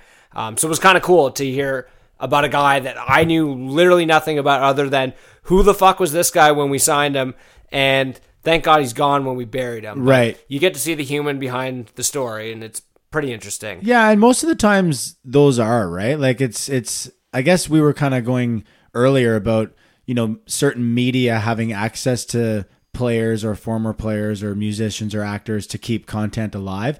That's a great opportunity for articles like that, right? Like to to shed some light on some lesser known stories or or just find some diamonds in the rough, you know, that have a good story to tell. Yeah, and especially as Leaf fans, everyone knows Jeff Finger. Everyone's heard of Jeff Finger. But, I mean, how much do you know about the actual guy? So if you want to find out, Jonas Siegel wrote a great piece. Check it. Um, the other thing from my reading recommendations is uh, the Akim Aliu Players Tribune article. If you haven't read, uh, read what he has wrote there yet, fantastic read. Um, gives you an insight into kind of what his experience has been like and kind of what he's advocating for as far as you know change not just in hockey but in in our society and culture altogether Good reading list from Mr. Adam Lesko. You know what I'm reading lately? what I'm listening. I'm not reading. I guess I have to call it listening. I've been listening to the Harry Potter series. Oh my god. Kirsty finally. It's actually Kirsty that's listening to it at bedtime. So, I mean, I like the Harry Potter series. I I read them all uh, eagerly, and um, now I get to listen to them, and they're it's kind of interesting to hear them. Uh, to hear them read it out loud. It's like some of them, some of the chapters are read by actual actors uh, from the movie and stuff. So that's kind of cool. But it's uh, I don't know. It's fun. It's uh, it's I don't I don't have a list of things that I've been watching or reading or anything because any spare time that I have whatsoever has been spent working on the yard or that fucking outdoor area, which has been pretty sweet, but a little bit too hot lately. Lately to use it. So listen, I pulled up the um, I pulled up the matchups. So and I got a pen out, What for? and you're back from fucking bathroom break here. Yeah.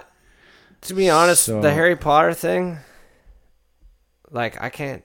Dude, Harry Potter is incredible. Yeah, I hear, I hear that. It's and I think you've been telling me that for 20 years It's or so, incredible. and I still haven't read it. But here's the problem. So you're listening to the audiobooks? yeah, Kirsty listens to them as she falls asleep. Oh. So naturally, like when I come in, when I come, the first book put me to sleep. When so I come in, where I she's- left with that. that's too bad. I know. When when when I come in, she's asleep already, and I'm not going to turn it off. So I end up falling asleep to the next chapter or whatever. It does bring me back to when I read. I probably I've probably read them three times over. That's wild. I'm not a big fiction guy though. Like I'm more of a nonfiction reader of sorts. Yeah, that's fair. Um, I just I remember, I remember. Uh, so it was 1999. It says inside the cover of the book, "Merry Christmas, Josh, 1999," and I was like visibly and verbally angry with my mother for buying it for me Why? because it was like a kid's book. I was like, "What do you? What do you I'm like?" too old for this yeah, shit. I'm too old. Oh wait, so she got you a book without you know like Yeah, for Christmas. like you never I was 12. heard it you never said, I want to read this. I was 12. Right. when it first came out. She got you the book and She got me "What like, and I believe my hard, co- I believe my hardcover copy is worth some money because it's the first. It's Oh, the like first, edition, yeah. So, um, I put it in my closet, and I was like, I'm never reading this ever. And I don't even remember why, but I think it was like maybe a good three years later. Four, enough enough four- people told you it was good. It was four years later, dude, and the fourth one had just come out. The fucking Goblet of Fire, where they have their huge international Olympics, basically for wizards. Fucking unreal, unreal book. It's this thick, bro, and it was like on the shelf, and it was flying off the shelf, and I was like, all right, I'm gonna read this. I'm gonna read this fucking thing. So I read the first one, bought the second one, bought the third and the fourth immediately, and then by the time I was finished getting through them, the fifth was out, and then I was like on. It was on. Like it was just I was I was totally hooked. But I, I like reading books before movies though. Kirsty's already seen the movies. oh. And so she's, it- she's catching up on books. But it takes away from your imagination, is what I'm bit, saying. yeah.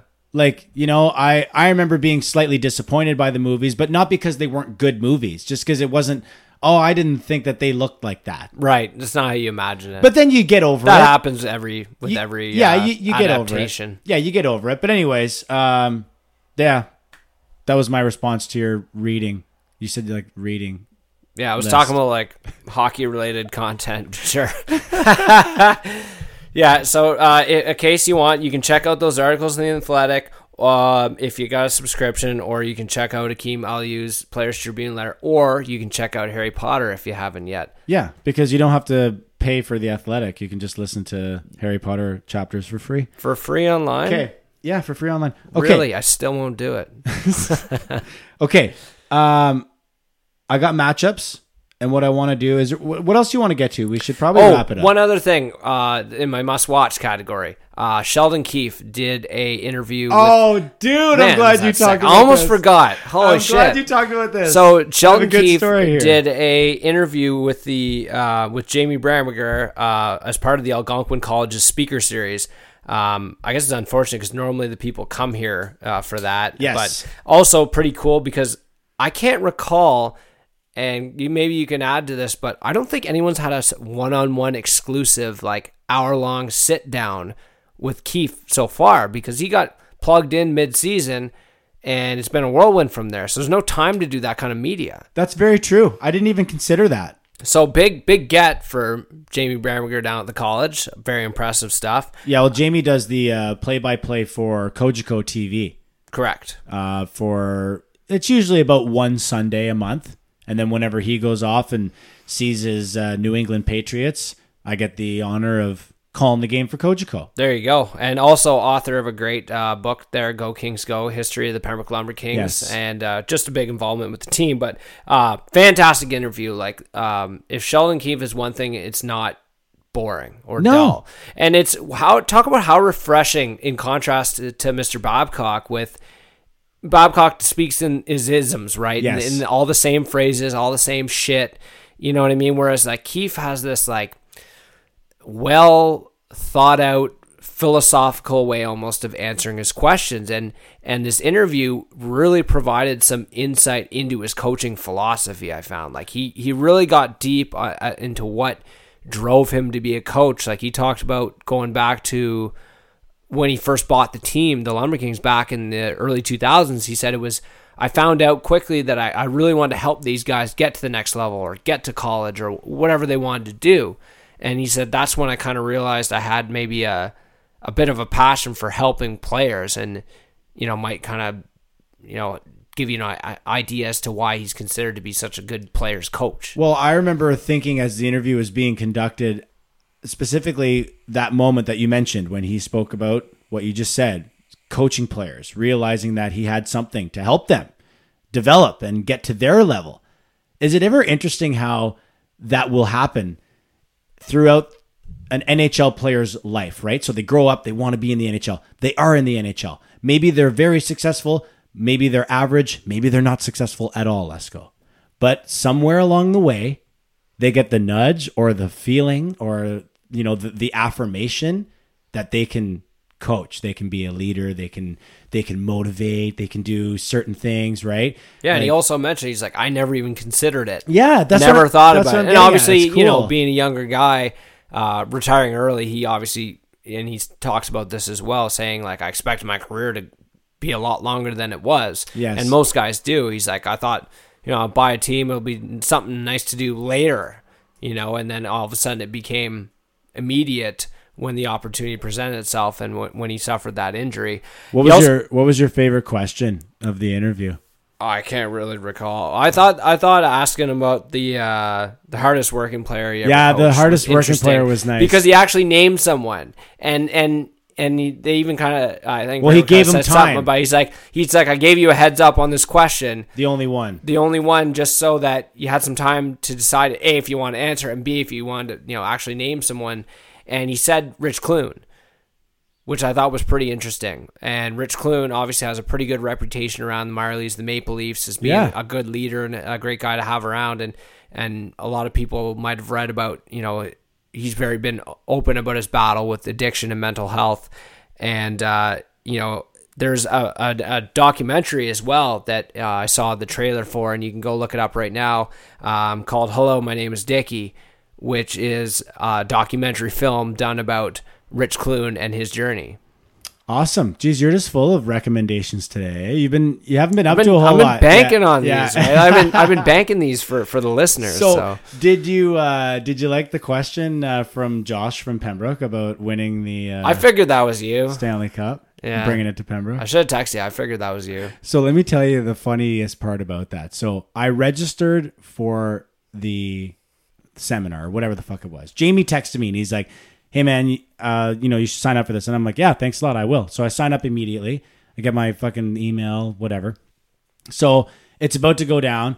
Jamie messages me and he's like, "Hey, uh, like, are you getting into the seminar or whatever?" And I'm like, "Man, like, I can't, I can't get in. I'm trying everything. I can't get in." He's texting me. I finally get in from a link from someone else, and I realize that I've been texting Jamie like while he's doing the interview. Oh, Sheldon. God. But I didn't. He he he's the one that texted me, Right. so I I didn't feel bad. So it's not really your fault. and I couldn't get in. I thought maybe there was a problem. so he's trying to help you out it while was it's going delayed on, or right? something. While the interview keeps going on. What a pro! eh? Yeah. Wow. Right. So anyway, in my registration form online that I fucking typed up, it said if you had one question for Sheldon Keefe, what would it be? And I typed up, you know, mostly jokingly. I said, if you win the cup, will you bring it to Pembroke? Or I said when. I said when. When, you said when. I said yeah. when you guys win the cup, will you bring it to Pembroke? And um, Jamie, I finally got in, and I texted Jamie, and I said, I gave him the old. Uh, you know, AOK symbol with the emoji there, and I was like, "I'm in. Thanks, thanks for your help." Even though he didn't really help me, um, And then I followed up with another message. I said, ask him my question.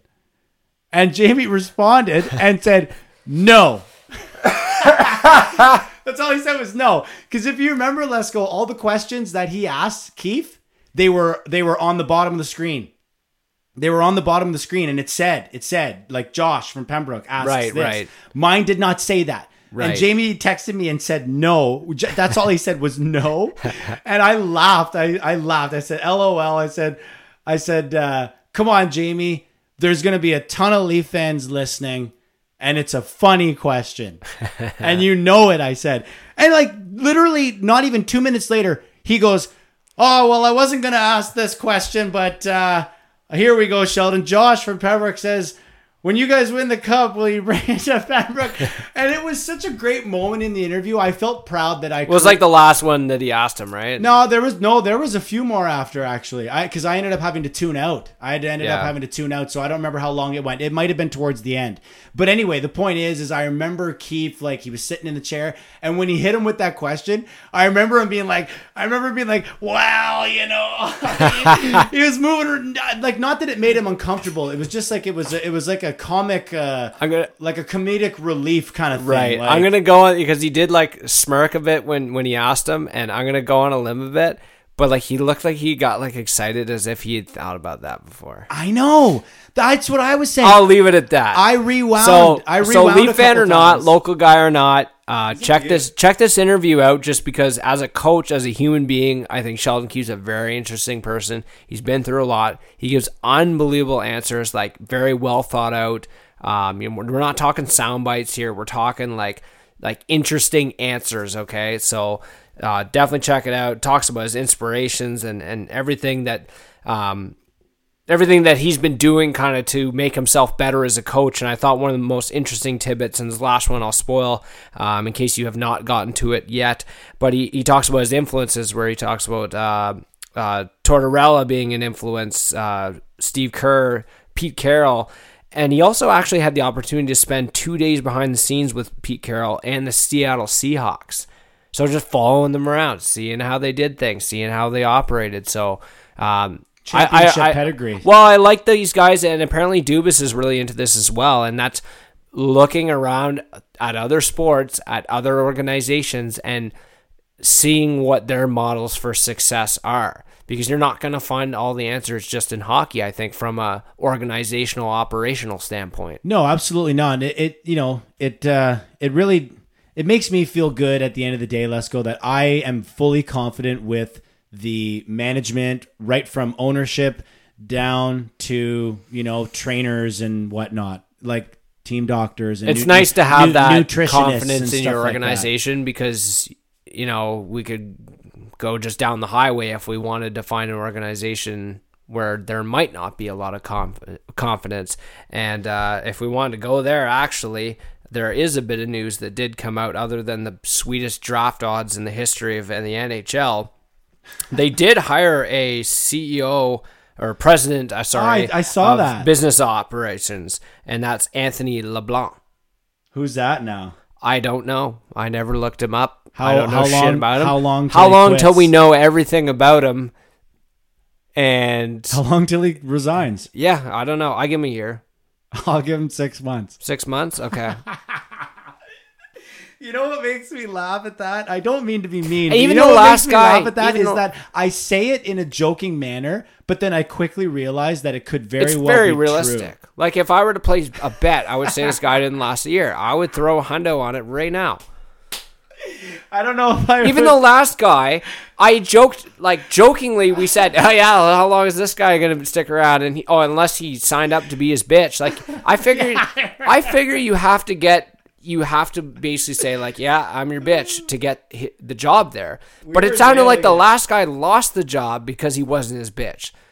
yes, yes, we yeah. That was painfully obvious, given all the weird press releases from from both sides. Yeah, I guess like They're that like story kind of died too. Like we talked a lot about it, I believe, in our last program or one of our last ones that we did here. I think when it was news. program. Yeah, so I don't know what the hell happened there, but uh, interestingly enough, Did you- Ottawa um, I mean, man, what? How excited are you if an Ottawa Senators fan? Like, uh, I know we got some listeners who are big Sens fans. We talked about light at the end of the tunnel this season, and it, it got a whole hell of a lot brighter with the announcement that the NHL made. I mean, fuck, if they can get Lafreniere and your future is Lafreniere and Tkachuk, oh, look out. And man, and, and you know what? I, I, I it's interesting that I, that this was about to come out of my mouth, and I had to stop myself, but that could bring the rivalry back. If they oh. if they hit it out of the park with these two picks and they end up on a Toronto like trajectory of holy shit they got real lucky in the draft and drafted really high really uh, in a few years. I mean, if you think about it, it was like f- three drafts that changed the face of the Maple Leafs, Yes. right? So that's all it all it takes, and a little bit of luck. And good management. Yeah, it takes that too. That well, that's what it takes to get you to the next level, right? So you and can- retain those players, as we've seen, has been a bit of an issue in the national capital region. subcategory management. Right. right? Like Right. you need adequate management. So yes, you can be over the moon excited for the way the future looks. But unfortunately, it doesn't matter how many times Gotta be in the right It doesn't matter how many times you flip the Yeah. page, okay? The hard and the back are Eugene. You're all you're flipping his pages here. It doesn't matter. You can't get away from the fact that he's the future, Right. Which could be a problem. Oh, it has been. So why? Why would it what? what reason do you What have reason? to believe that it's not going to be a problem? Because we we see the same shit, like same patterns. Nothing's changing, right? I hate to bring it up again. Like as soon as it came out of my mouth, I was like, "Holy fuck!" If seems that all the time, all we do is talk about that. But like, it's just because when there's news, like it, it must be, it must be difficult to be like, okay, is this good news or is it not? I don't even know. right. Whereas when we were going through our shit, where we got away from the teachers' union and the pension, whatever the fuck it was, like we moved to a an, a direction that at least had a vision of trying to succeed. Well, it's And putting Shanny in charge changed everything, right? everything. because the ownership said, "Here's our guy, let him go." I mean, yeah, he's got to report to them, but like that was the biggest issue with the Maple Leafs forever was it was ownership problems and ownership meddling or perceived as such. Now, there's one more thing I did want to get your take on, and we kind of uh, skimmed over it briefly when we talked about the formatting. But all the NHL teams had to vote, and two teams voted down the format. Yeah, who are they? Carolina, Carolina and Tampa Bay. Tampa. What's your take on that? Um, I don't know. I don't really have one. I I, I don't. I, I'd have to look further. Well, who are they playing? Let me see. What do you think of them voting against it, though? Like just in general, because they got a lot of slag online. A lot of people were going at them, and you know, just saying like, "Oh, you know, not happy with this," or Okay, let me let me give you my take. You, but you asked me my take. Let me give you my take. I think that if this vote required an a unanimous vote, they would have voted yes. Like I I think if the only way that this was passing is with a unanimous vote, then they would have voted yes. But they would have, have- they would have grudgingly voted yes and probably slipped some bones to the media about how, you know, we're not too happy about this, but we're going to do it. Right. But since it was a majority vote, then they felt okay. well, and they probably feel each other out too, knowing if their votes are going to actually make a difference or not. I feel 100%. I Yeah. feel 100% that they would But I backed them on it because they have a fair Sure. point. Tampa and Carolina are both ended up in shittier situations than they would have been. Well, they have to play a hot Rangers squad. Yeah, I mean, just With and like I said about the odds, Carolina's odds went from eighty percent to fifty percent of making the playoffs. If you believe that the play-in is not the playoffs, which I am of the latter, like it's the playoffs to me. No, it's not. It is. Why though? It's It's, regular of it's regular season rules. It's regular season rules, but it's a playoff. It's, It's a not playoff a playoff format. It's a play in. It's it, well, it's fucking pre-playoffs. Then what do you want to call it? Like it's it's not regular season for sure because it's a series, and it's teams have been eliminated. Okay, but, so it's playoffs. I, I understand why they're trying to distinguish it, but I just I'm just gonna call it the playoffs. Like I'm not gonna watch. I'm not gonna go sit down and watch uh, Columbus Toronto and be like, ah, it's just a regular season game.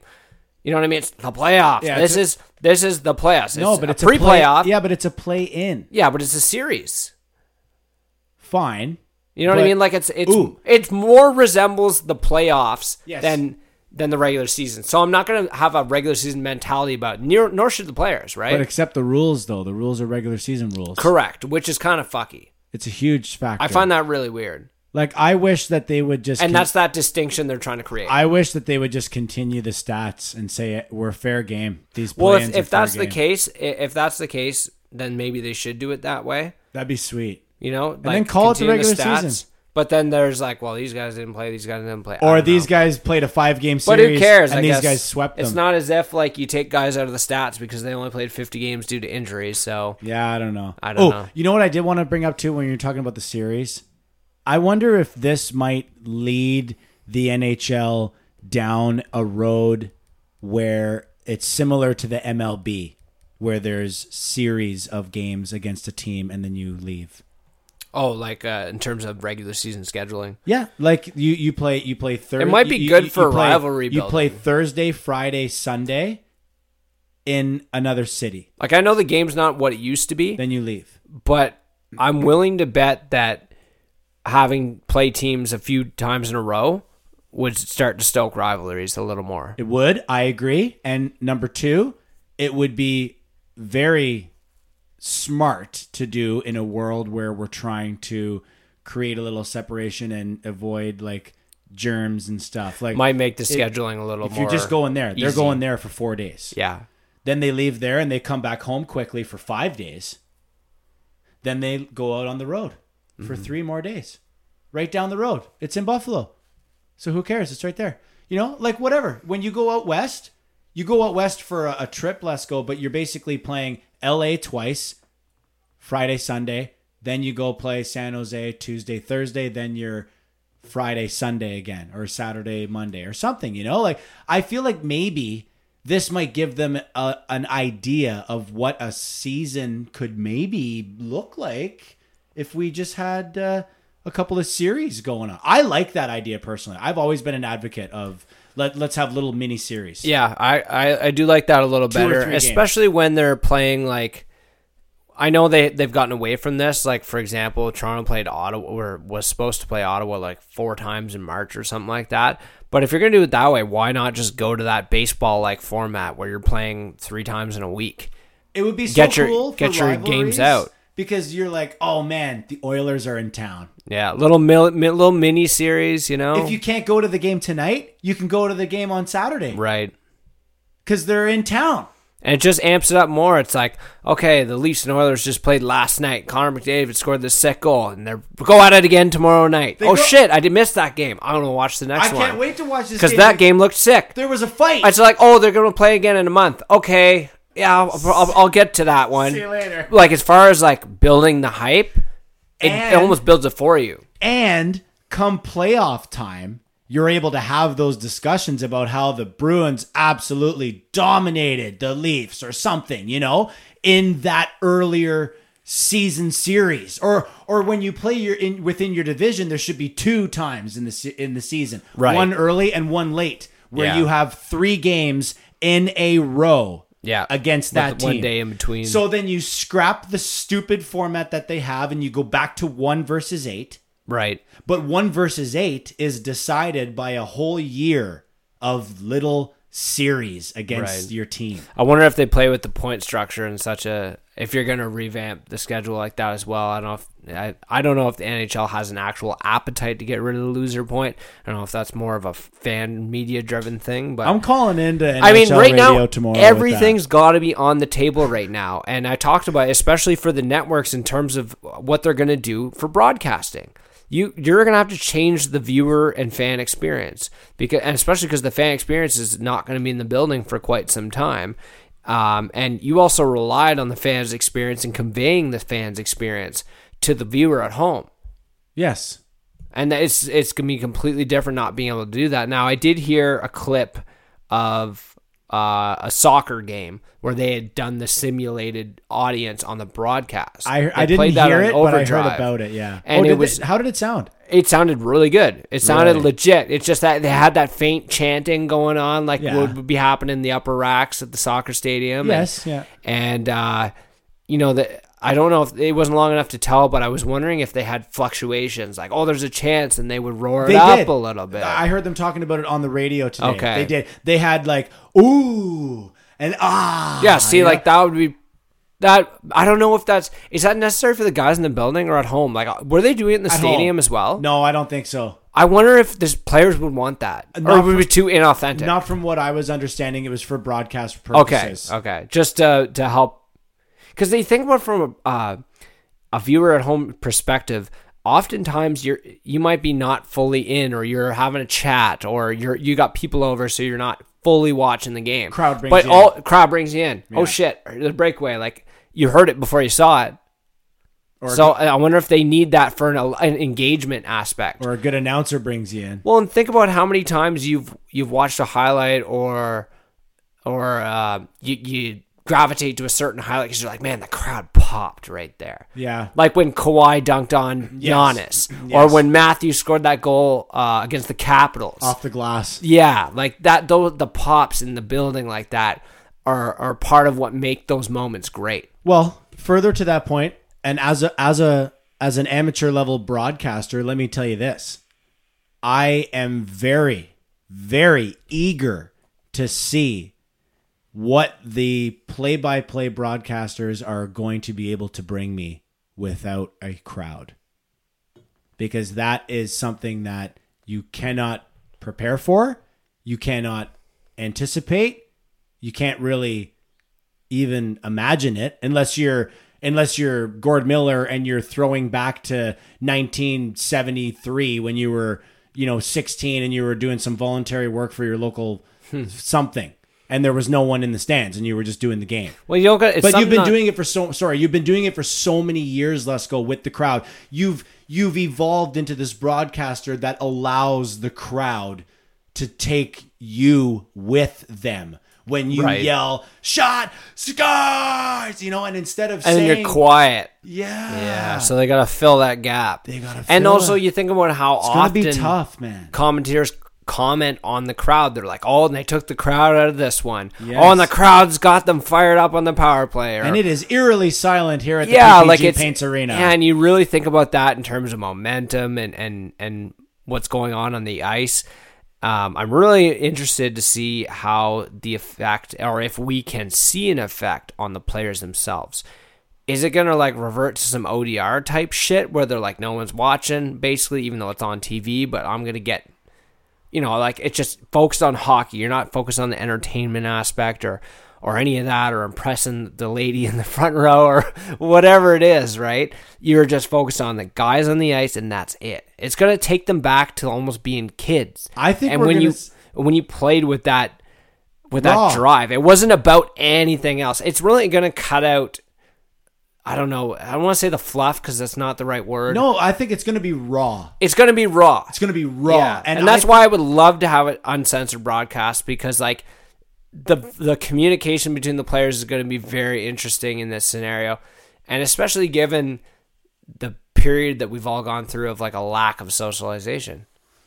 yeah, we need something, and and and you know, to to piggyback on that point, I, we've already hammered away at it already on this on this episode, but like it just, I, I can't fathom a world where you claim to be a hockey fan, but you want the season canceled and you think the cup is a joke. Well, that's what I mean. Like, are you just think at that, that. point? You can't think it's like that. the people who are Leaf fans but hate everything they do. Well, Even still, when the team's been fucking good for the first time. but 30 you know years. that that's a that's a certain class of fan. There is the negative fan. I That guess ex- that so, exists. The, but, like- a negative fan exists. But those are, the, I guess so, because they're cheering for the fucking the team for two periods, and then when They they go down three one, they're like, "Oh, I'm I told with, you I'm so. done with these guys. I, I told you. so." I told you. That's, why they're, t- negative. They're told you so, people. That's why they're what they negative, though. And then when they win, because they be- want they want to tell you so. when they're when it's they- more about telling you so than the success of the fucking team. I agree.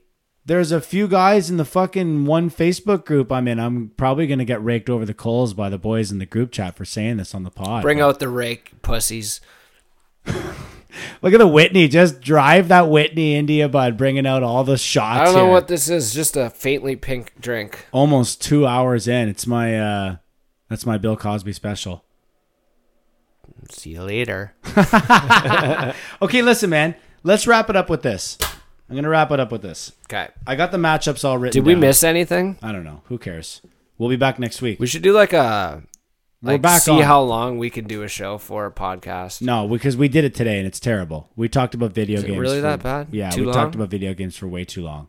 Hmm. But whatever, man. We haven't been on forever, so like we talked about earlier. We talked We earlier. could keep going. We talked earlier before we went on about how other podcasts can can survive because they have a huge following, and that huge following will listen to that person talk about screen doors. Right? We we have Depends how good you are at talk about screen doors. like how many screen doors have you walked through? Because I walked through Oh. the same one several times and a few others. Man, one time I ran through a screen door at my buddy's pool party. It was our little league baseball team. We were having like our championship party. I was like 15. So you did it as a child? No, I was like 15. That's way more. You're a child. dude. It's more embarrassing. It was more embarrassing. As an adult, you're like, well, I had 12 beers. Of no, course no, I, walked I, was embarrassed. Yeah, I was embarrassed, but I ran right through it and dove in anyway. And it, Oh, so you you just took it like a man. I was like, "Here I come," and it just split perfectly. And I, oh. didn't- I was like, "Oops." Whose house was that? Matt Romaine. What an asshole you are. Fucking parents were like living with you. Oh man, they lived out in Cologne. Okay, listen. Here, here come the matchups. No thinking. I just want you to pick a team. That's gonna win or lose? Yeah, that's gonna win. And I'm just gonna I'm just gonna hang on to this and I'm gonna date Okay. it. And because later we're we're gonna have podcasts coming Just up remember how much thought went into this. zero. Okay, good. Write that down. But when we go through the matchups, like we're gonna probably have a couple pods where we preview each matchup. That's what I'm Maybe. envisioning. I want to. We'll see if we have time for that. No, we, no, no. Clearly, we have a lot of important things to talk about, like screen doors, Fortnite. We're gonna record every week and we're gonna start breaking down Yeah. matchups. I gotta tell you about all the fish I'm catching. Crabs, maybe. Never. There's no crabs in the fucking river. Okay, you ready? Yes, Montreal versus Pittsburgh. Pittsburgh. I swear, Montreal wins that. That will be. That will. See those one of those examples of something that might happen that will piss everyone off if Montreal wins that series. I agree. Carolina, New York Rangers. Oh, that's that's the hardest one probably, but gotta go Carolina. Gotta give them the nod. New York Islanders, Florida Panthers. Florida's so horny for playoffs. Florida, Toronto Maple Leafs, Toronto. I don't care if they're playing the Monstars from Space Jam. They're Good winning answer. Edmonton Oilers versus Chicago Blackhawks. Oilers. Nashville Predators versus Arizona Coyotes. Oh, that's another tough one right there. Nashville has a chance to save their season with one series.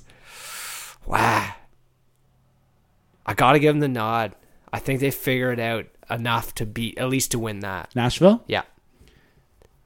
Vancouver Canucks versus Minnesota Wild. Canucks.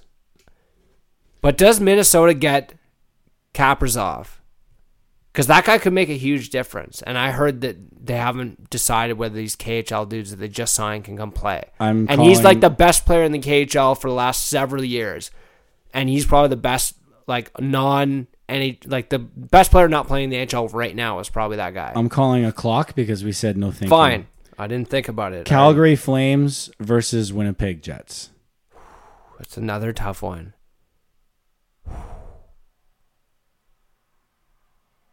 Calgary. That's too much wow, thinking. man, we are so much against each other. So uh, Winnipeg's only edge is goaltending, but big save, Dave. I think he'd be all right. I'll go with mine now. So you chose Pittsburgh over Montreal, Carolina over the Rangers, Panthers over the Islanders, Leafs, Oilers over Chicago, Nashville against the Coyotes, Vancouver over Minnesota, and Calgary against Winnipeg. I am going Pittsburgh as well. I'm going Rangers against the Hurricanes, which is against your pick. I'm going with the Panthers as well to agree with you. Leafs is a no question. Oilers is also a no question. I'm going against you with Arizona because I believe that Phil the Thrill has himself a playoff. think he'll show up. He's had a lot of hot dogs. Think of the break quarantine time that he's had. He's had a lot of He's hot put on an LB or two. Okay, I didn't mean to laugh that hard at that. okay, uh, Vancouver, Minnesota. I am choosing Minnesota Ah, because Bruce Boudreau. because he got fired, didn't he? Did he? I was thinking. He's fired. I was thinking about that before I even said it. Man, we're, look how rusty we are. Oh yeah, he is available. we to talked be about it on this on this very program. Who did Billy Guerin replace him with? I don't know. Who cares? It's Minnesota. Sorry. Okay, never we mind. We care about then. all hockey teams equally on this podcast. I remember we had a nice episode about Minnie too. We talked about him for like half an hour last off season, like preseason. I'm also pretty stoned as well, Ooh. so um, I might blame it on that. But I'm still going mini. I circled it. Fine. I circled no it. thinking. Go. Calgary, Winnipeg, Winnipeg, because of home ice advantage. What home ice advantage? I know. I, That's- that one I said on purpose. we didn't even talk about that. How that's not like a thing. Okay, that one I said on purpose. not even a All right, thing. dude. Let's get the fuck out of here. Okay, it's hot. This has been way too hot. long. I'm Turn- sweating. Turn, the AC on real quick. I'm sweating because Turn- of a podcast. turn that AC Nobody on. wants to hear it no, it's I'm I'm playing out the outro too with AC music or AC No, sounds. the you can The barely, rumble. You want the outro music to be the rumble of the air conditioner. You can barely hear it. You should turn it on already. I'm. I got wires connected to me. All right. I'm all mic'd up. here. We're out here, man. That was a two-hour pod. I can't believe it was only two hours. I thought we were going for a record breaking three. Three. No, I was, course not. My But it was a pretty like it was a pretty free flowing natural two hours, and I feel like we covered everything we wanted to and then some. Yeah, we had a nice little conversation for our gamer listeners that enjoy gaming. I chirped you about Fortnite, which I think will, will probably be a popular opinion. That's valid. I I used to chirp people for it too. Get I probably- Warzone. I probably it's chirp free. myself. I have it. Sauce me an invite once in a while. Oh well, then let's play it tonight, man. No, I play Fortnite. Fucking guy. We'll see. Right. It might be too nice. Might be beers on the porch tonight or something. All right. Well, how nice it is. listen. Calling it a wrap. Okay, bye. Pucks in Deep Podcast, episode 62. Bye. is a wrap. That's Let's signing off. You can find him on Twitter at Let's Adam. Myself at Coleman42. Follow us on Twitter. The station is at PuckPod, and we were very excited to be back in the recording studio. Here at the farmhouse that soon might be my farmhouse. Stay tuned for that and more. We're back. Every week, Let's Go. We're back. Don't don't say that. We're back. Every week Every week. That's a guarantee. in two months when there's hockey. No. This is the Mark Messier, Josh Coleman guarantee that we will be back next week. Guarantee. And if you turn me down, I'm coming on here solo. Fishing podcast. See you next week, folks.